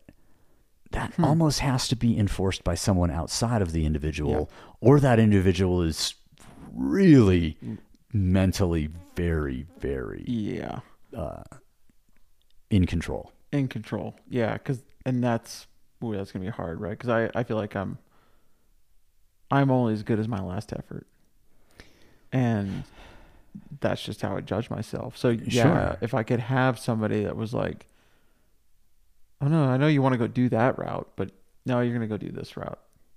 Sure, Yeah. that'd be helpful. I mean, I'm pretty goddamn stubborn too, so whether I'd listen would be another. But I, mean- think I'm also at the point where I'm like, I'll just say that my organization specializes in contests of stubbornness. exactly. Yeah, and I think that I'm at that uh, point where I feel like it, it unless I actually have some structure and a plan, then I'm gonna pretty much who knows, I'll battle this to the end of the season. I mean, you You know? might get, and, and on the other hand, you might, you know, get, get lucky and overcome it and get back to the to the point, and and that may be either the best or the worst thing that could happen. Exactly. And I think that is like the hidden pot of gold. Like, but Mark, I could go climb that route and it could be awesome. And that could be what I need to trigger me Yeah. for everything else. Yes, And then it's all behind me. Now, but again, if you look at that, if if you look at it like that, you're you are in a sense you're rolling the dice, Oh, and then you have to be absolutely willing to accept the opposite outcome of Yeah. uh, you, you know uh, of the pot of gold. You know, it's just like all right, we're taking a pot of gold. Yeah. You know, instead of you know giving you one or whatever. Yeah. I gave the pot of gold at that point. Yeah. Yeah. Yeah. It, it took And- more away. and so and, and you know again I don't, I don't as we talked about before, I don't know what the what the answer to this is but at least identifying the perils of of just like randomly trying to overcome this issue. Um, I mean you identify the dangers it's easier to you know or it becomes possible to map a way around them. 10 steps back you don't want that to happen too many times. No, because eventually you just stop trying to step forward, yeah you know? And I think, uh, yeah, there's a whole lot of danger that happens there. But, um, I, yeah, I, I, I think my struggle is because I've never really had an injury before that's hit me like this. yeah and it's two years because I guess last year I had my hands falling asleep, and that was a pretty bad problem, especially when they're falling asleep on lead. Um, you know, kind of a kind of a bad situation. Um, I mean, if you just had leashes on those tools, Yeah, it yeah, wouldn't, then it wouldn't just- matter. yeah, Yeah, just just hang. hang. uh, but then this year with with with you know uh, blowing my long head bicep tendon, it was like, oh man, this is yeah, this is this is this is real, and this is something that's not going to be fixed in a couple of weeks. Like, is, and that's kind of what I want. What I wanted was that quick fix of Yeah. You know, all right, it's broke. Well, then let's, you know, we're going to leave it. So just leave it and let's move on. But it's a little bit more complicated than that. You know, turns out the body is complicated and uh, doesn't really like just some floating, you know, tendon, Random loose sh- end. in the shoulder. Yeah. Weird. Um, you know, and I think I, I I also feel I think for me too of like being an athlete in the sport. Like I also I, I think you weigh the injury, and I also weigh the expectation that I believe other people have on me. Yeah. And when you tie those two things together, that The ex- weight gets the- really wait, heavy. The expectation that they have on you or the expectation you have about their expectations of you. That is exactly it. Yes, yes, all of those. yes.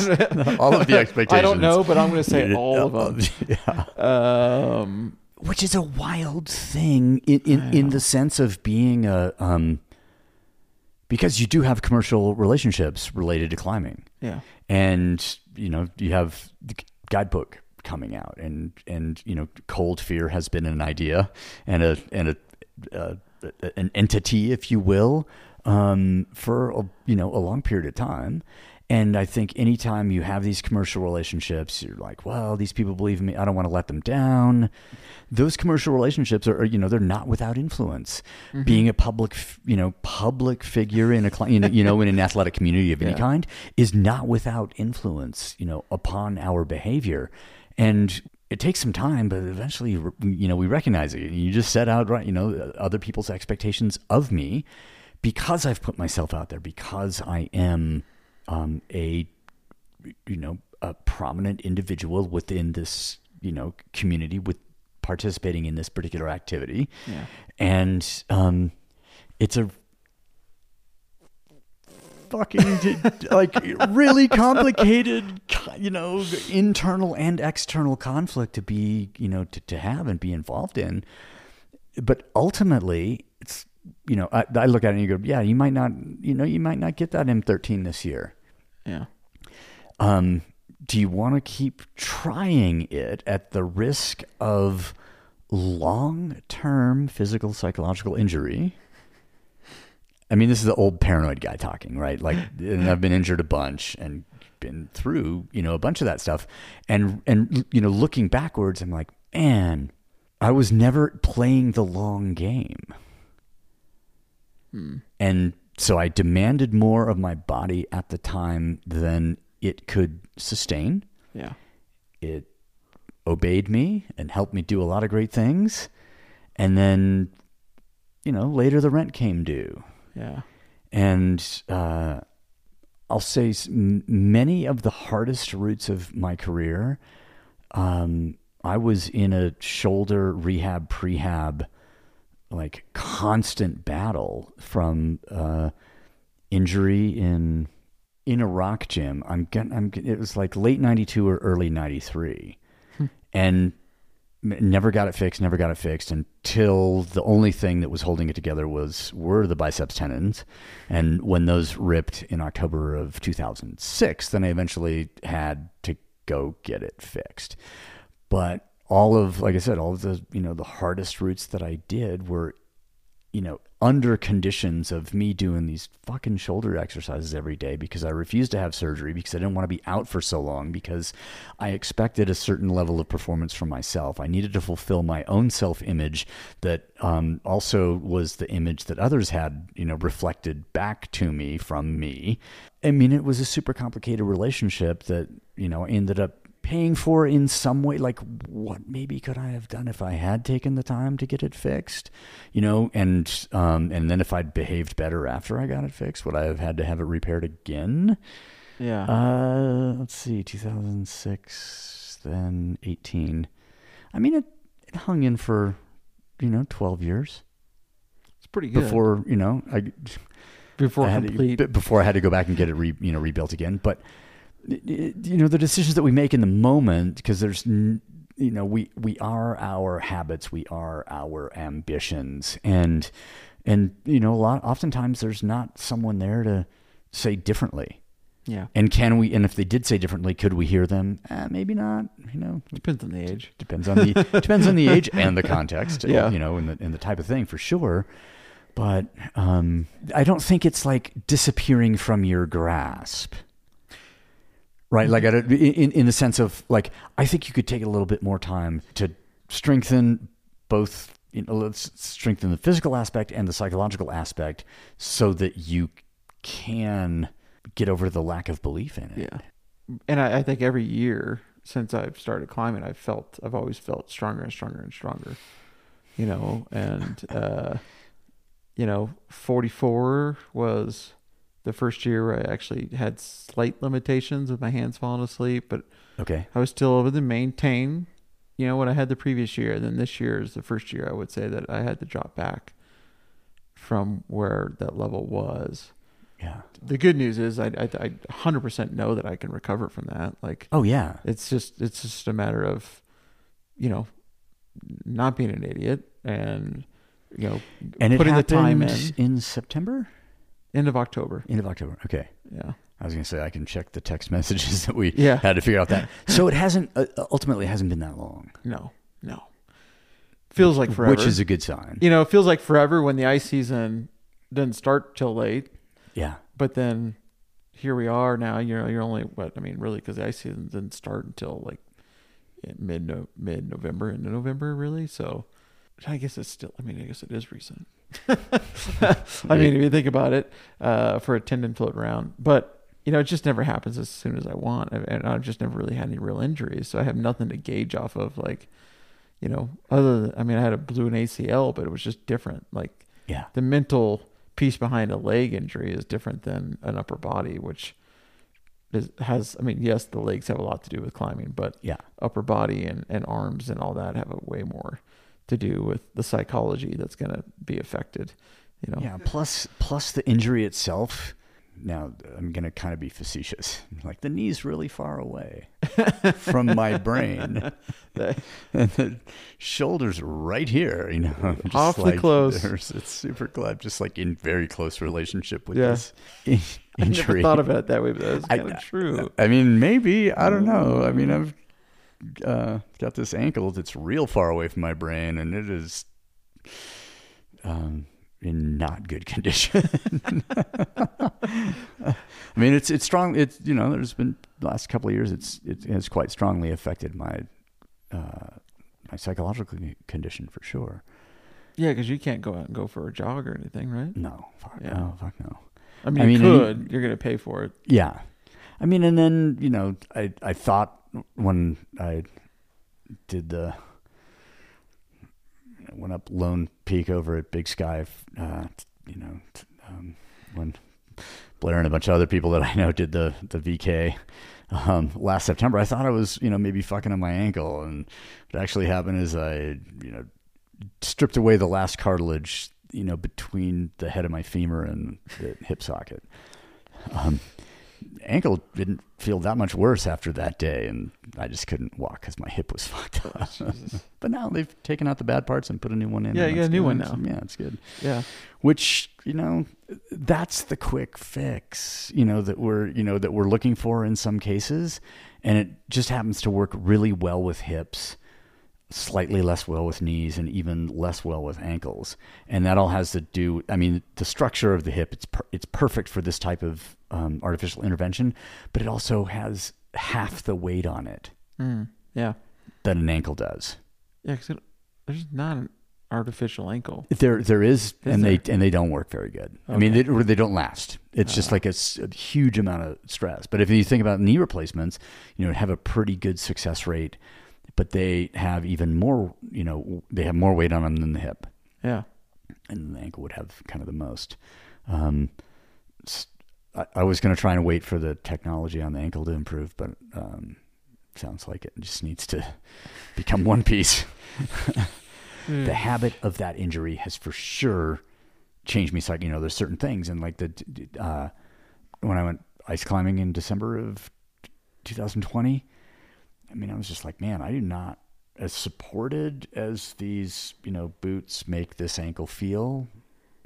It's like I do not trust it. I do not trust it. I do not trust it. Hmm. are certain positions that I couldn't put that I wouldn't put it in ice climbing. And I'm like, is this distrust real? I mean, no. Yeah.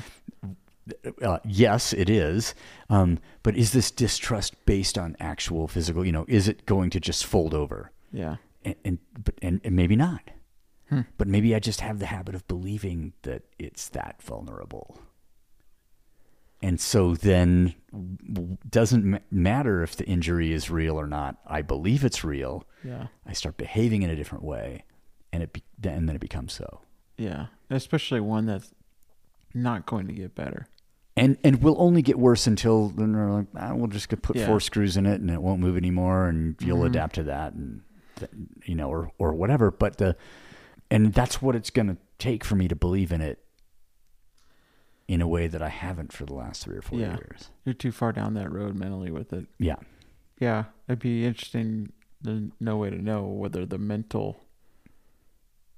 how much that's factoring into How the, much to the it? quote Yeah. disability Exactly. know, in a way. Yeah. And I would just hate to see, you know, a relatively fresh injury. Let's just, you know, with the the biceps uh, tendon, you know, maybe um, maybe it hasn't.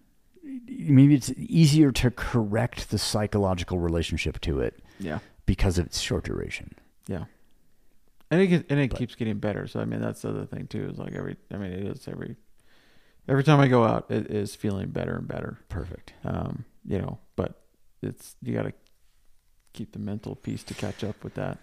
Um, yeah. to believe in it. Um, and that's I think that's the biggest hurdle that's there. But I I, I think I, I do like the idea of like trying to rebuild you know that mental bank of confidence and everything else because I think that's where it's going to have to come from for me Yeah. versus just throwing myself at stuff that I was always like that was like the thing that I would gauge myself on or where I was at. Ah, how like I feel just- on this particular route that Yeah. I've done a bunch of times. Yeah. Yeah. like I've sent this thing. It's no big deal. Yeah. But yeah, throwing yourself at that thing isn't necessarily the going to build it up when you're you're attaching yourself to something that was like not necessarily the edge of your limit, but was the edge of your limit of comfortness where you knew you could send, and now you're doing it with less confidence, uh, and and an injury which is an unknown factor of what it actually is costing, other than the mental piece. Yeah. Um, you're kind of like damned just the day as soon as you step off the ground. You know, better to like log some some easy stuff in and, and then build it up from there. Um, and maybe not so easy, but easy enough Yeah. that you know that you can do it. Engaged. You know, and, Yeah. and th- that it feels a bit like a test, not you know, not a hundred percent. Okay, I'm mm-hmm. yeah. That, that'd be an interesting, some interesting experiments for you know the next few weeks or you know, Yeah. depending on conditions and Yeah. partner availability or you know whatever. I think but- what we're going to go Saturday is probably not within that realm, but Oh, cool. um, but it is pure ice. So, and the pure ice is pretty much still my. That's always my my jam. So uh, that will that actually. Now that I think about that, that actually could be good because I still feel quite confident on the ice. Mm. Um, but uh, It's just the upside down monkey boy stuff. uh, yeah. Although I will say, like actually, I you know I have been really quite confident on the ice, but this just kind of goes in the whole lack of confidence thing. I freaking fell on sat Sunday, following easy. I popped off the ice. First fall on. I mean, I, I was I was following, thankfully. I just I, I I was like, I don't know what I was doing. I wasn't there mentally. I I wasn't I was gonna like say not present. I wasn't present. I wasn't like something was off that day. Yeah. And it was the first time I've fallen on top rope, if you will. I, I don't even know how long on pure ice. Wow. But it was in some ways, after the fact, I was thankful because it was like, these are the reminders Yep. that you need. Yeah. Check yourself every once in a while. You're not invincible, you know. And guess what? Ice is unexpected sometimes. Yeah. Um, and you know, you got to be prepared for it. But yeah, just I was just I was complacent. I was just super Yeah. complacent, not really kind of going through the motions of. But it was a good reminder, you know. And I feel like sometimes that stuff just sets you up for something. There's a lesson to be learned there, and I think for me it was just the. I was I was getting too complacent on ice yeah. because that's definitely where my comfort is. You know, I've always been like that in the mixed world. Like, give me to the ice, give me to the ice. Got a little You know, mileage. it was like in the there. Ouray comp. I would Yeah. always be like, as soon as I left the ice, I'm like, what? What? Like, No. oh, hold on. you know, uh, You've made this artificial hanging thing that I have to. yeah, yeah. I mean, it was like the year that it was what two years ago at the Ouray comp, and a lot of the competitors wanted the the ice. There was at 15, 20 feet at the bottom. They wanted it pre-clipped, and uh, Vince was like, "This is." This is a mixed climbing competition. Yeah. and uh, yeah, it was it was an interesting conversation, but uh, yeah, wow. But for a lot of those people in that competitive world, they don't climb ice. yeah. I mean, a lot of those top competitors never never touched ice ever before. It's No just- It's kidding. a different sport, So dry tooling pure and simple. Yep. And really, in order to be good at that now, and to be Mm. competitive, I should say, you pretty much just have to train for that. That's the thing you have to You got to yeah. you got to train indoors. You got to train on the on the artificial holds. You that's what you ha- that has to be your jam. Wow. Yeah. Yeah. Because otherwise, outside is just not going to train you for that stuff. You know, you're not going to find little metal divot in some little tiny hold, you know, outside. that you have to have a specific pick in order to stay on to stay on. You know, like that's just not, you know, not going to happen. Um, but that's kind of like that's just. I think that's the the change of where the sport is is is definitely splitting a little bit. You've got Okay. really that competitive piece that's there, and it's becoming its own sport. I would Yeah. say, I wouldn't say it's becoming it is its own sport. It is for sure. Yeah, Yeah, It sounds like it. the World Cup stuff is its own sport. Yep. In a lot of Um, so you have uh, a new commercial association. Yeah, yeah. I'm uh, now with Black Diamond. Uh, super psyched on that.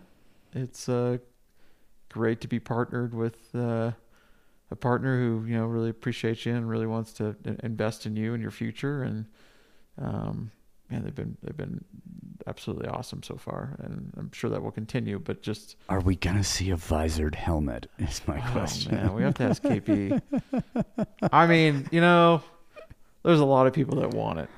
It's so good. it's just and it looks way better i think but i know i i, I like i saw myself and some of the promo stuff because i didn't have the helmet yet and Yeah. i was like man i look i look freaking weird does everybody look this weird because i look really weird without a brimmed helmet um, that's like you know and i think a lot of people thought that i had you know sold out and i was like no no no it's just you know I just had to get a new helmet made and like um, and i mean i, And, visor just- and all you got to do is just gonna go like, hey, um, there was a movie made. A lot of it was shot on the north face of the Eiger. Uh, they had cool helmets. They had cool helmets. and they look a lot like this helmet that I won, the one that I've been using the last whole you know number of years. Yep. Yeah, I mean that brim has for sure probably saved my life once. Okay. Uh, I had a rock that annihilated the the brim, and if it had not been for the brim, it would have been Well, more your- than like an eye your socket. Yeah. Uh, and ultimately, it still ended up giving me ten stitches across my chin. Okay. So it went through Whoa. that carbon fiber brim, and then bounced off of my chin after it went through the carbon fiber. Um, but for sure, that would have been like that would have been a hospital visit. And I've had a number of other situations, but yeah, I think uh, I'll have to talk those guys into that. So Yeah. anybody listening wants that brim helmet, just- Send a note send to, a note to uh, BD KP. I think that's the guy we need to convince. Get a winter climb. I mean, that's the thing. I, was like, I mean, winter climbing helmet. We should. It's. Just yeah. I mean, why do we have to? Why do people have to wear beanies on their helmets all the time?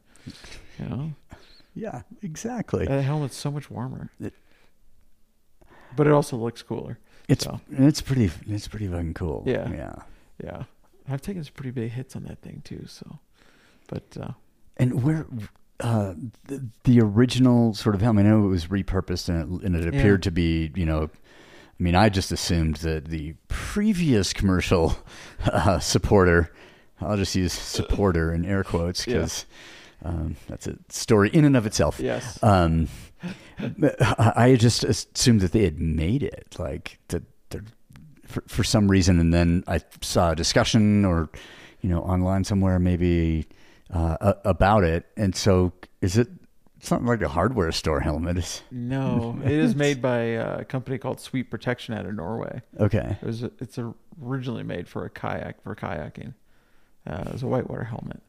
Um, I mean now yeah, many things make sense all of a sudden. exactly. Yeah, All comes full circle. yeah, Yeah, no, uh, that previous company uh, was quite upset that I would not wear their helmet, Mm. and so it came to the terms of just send send us the helmet, and we'll brand it. And I was like, well, sure, whatever, because I'm not gonna not wear this helmet. So, yeah. um, but yeah, so it's all come full circle again. I mean, it's pretty wild looking at, you know, just in terms of commercial relationships, it's pretty wild looking at the technology today. Like, I, you know, I hadn't swung a tool in 10 years and then went for a day and, you know, Scott loaned me some tools. I borrowed some, you know, crampons and some other, I mean, actually I borrowed a pair of saber tooths, which were the same, which were the crampons I wore on the Slovak. I mean, they're, I mean, for years, those were the favorite things, but just, looking at modern tools and especially modern ice screws. I mean, the switch for me, I cut good. I mean, I feel like I cut a couple pounds in ice screws if I'm going to aluminum screws. Yeah. Um, they're so nice, so light. I mean, the funny thing unreal. is, like, Lowe Alpine made um, an aluminum screw back in the day. Oh yeah. The Rats screw. I mean, it had like a little ratchet thing. It was steel teeth on an oversized fat aluminum tube. And it was aluminum, wasn't it? and it was aluminum and the, and the friction coefficient of aluminum was far greater than steel and because they had enlarged the surface area to maximize this you know to try and get more strength out of the aluminum tube they were almost impossible to put in Oh wow. because there's just there's just too much surface area Too much. yeah Huh. yeah There was a titanium one at one point too, right? uh, there were titanium snargs or Oh, yeah, titanium snarg. drive-ins That was a drive-in. Yeah. That's right. That's right. yeah I have a couple of those, I think, still. And there were titanium foot fangs, which were like steel front points, titanium rails.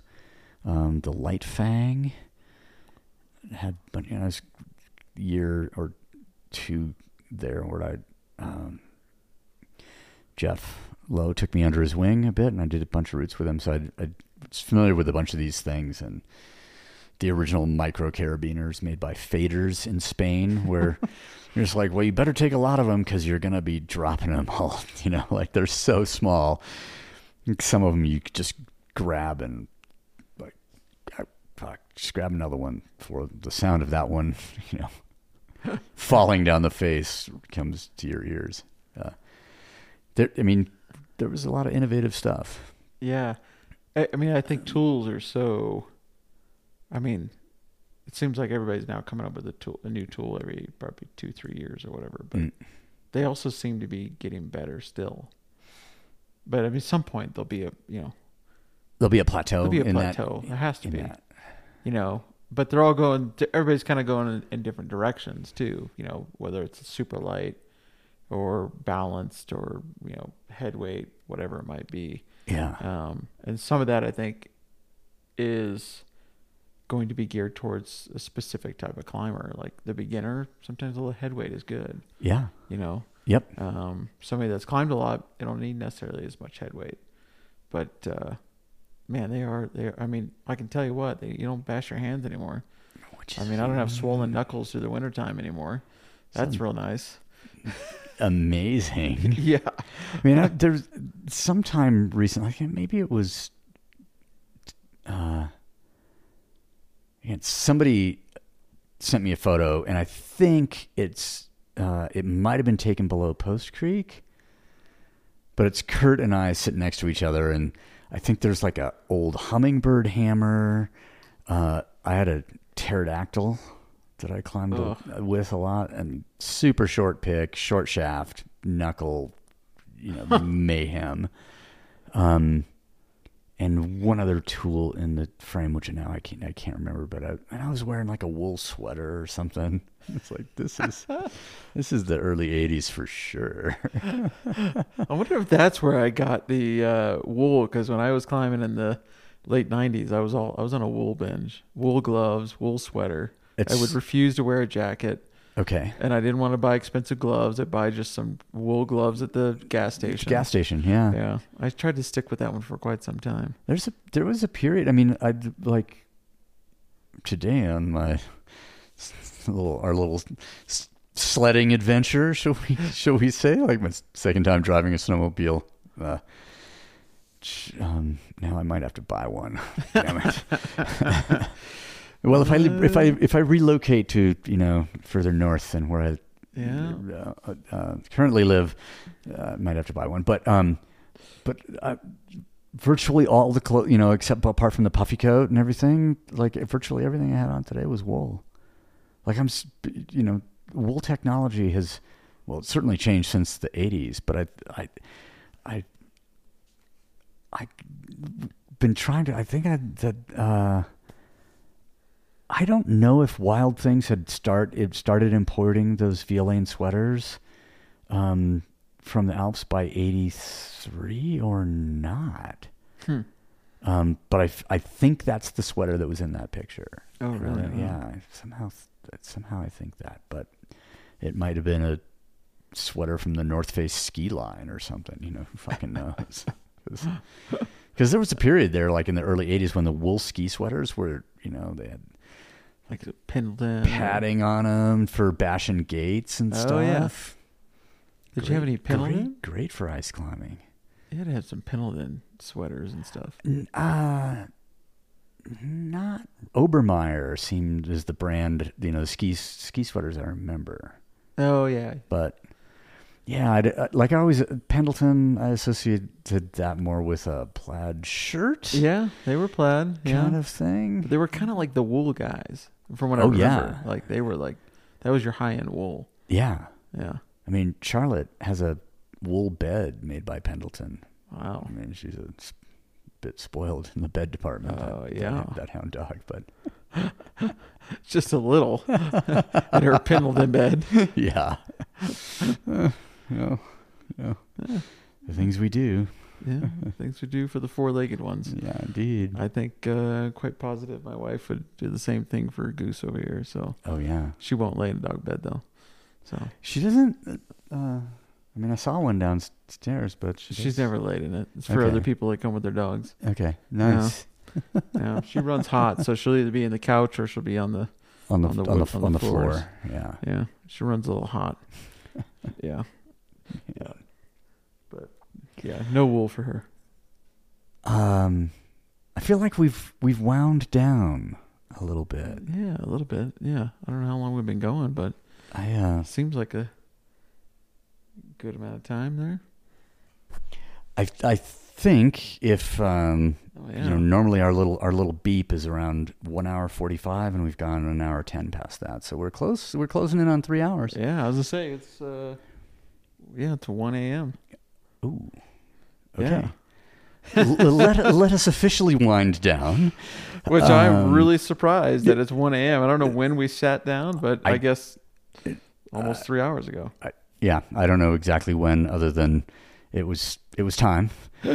um, and I, you know, Blair asked me to for a, a couple of things, earl- and that's so long, so many hours ago now. She was like, "No, but I want to ask him about." You've forgotten? So I yeah yeah. I I expect that because of the breadth of what we've talked about, that we probably touched on it. I hope. I don't know. Well, otherwise, we'll have to.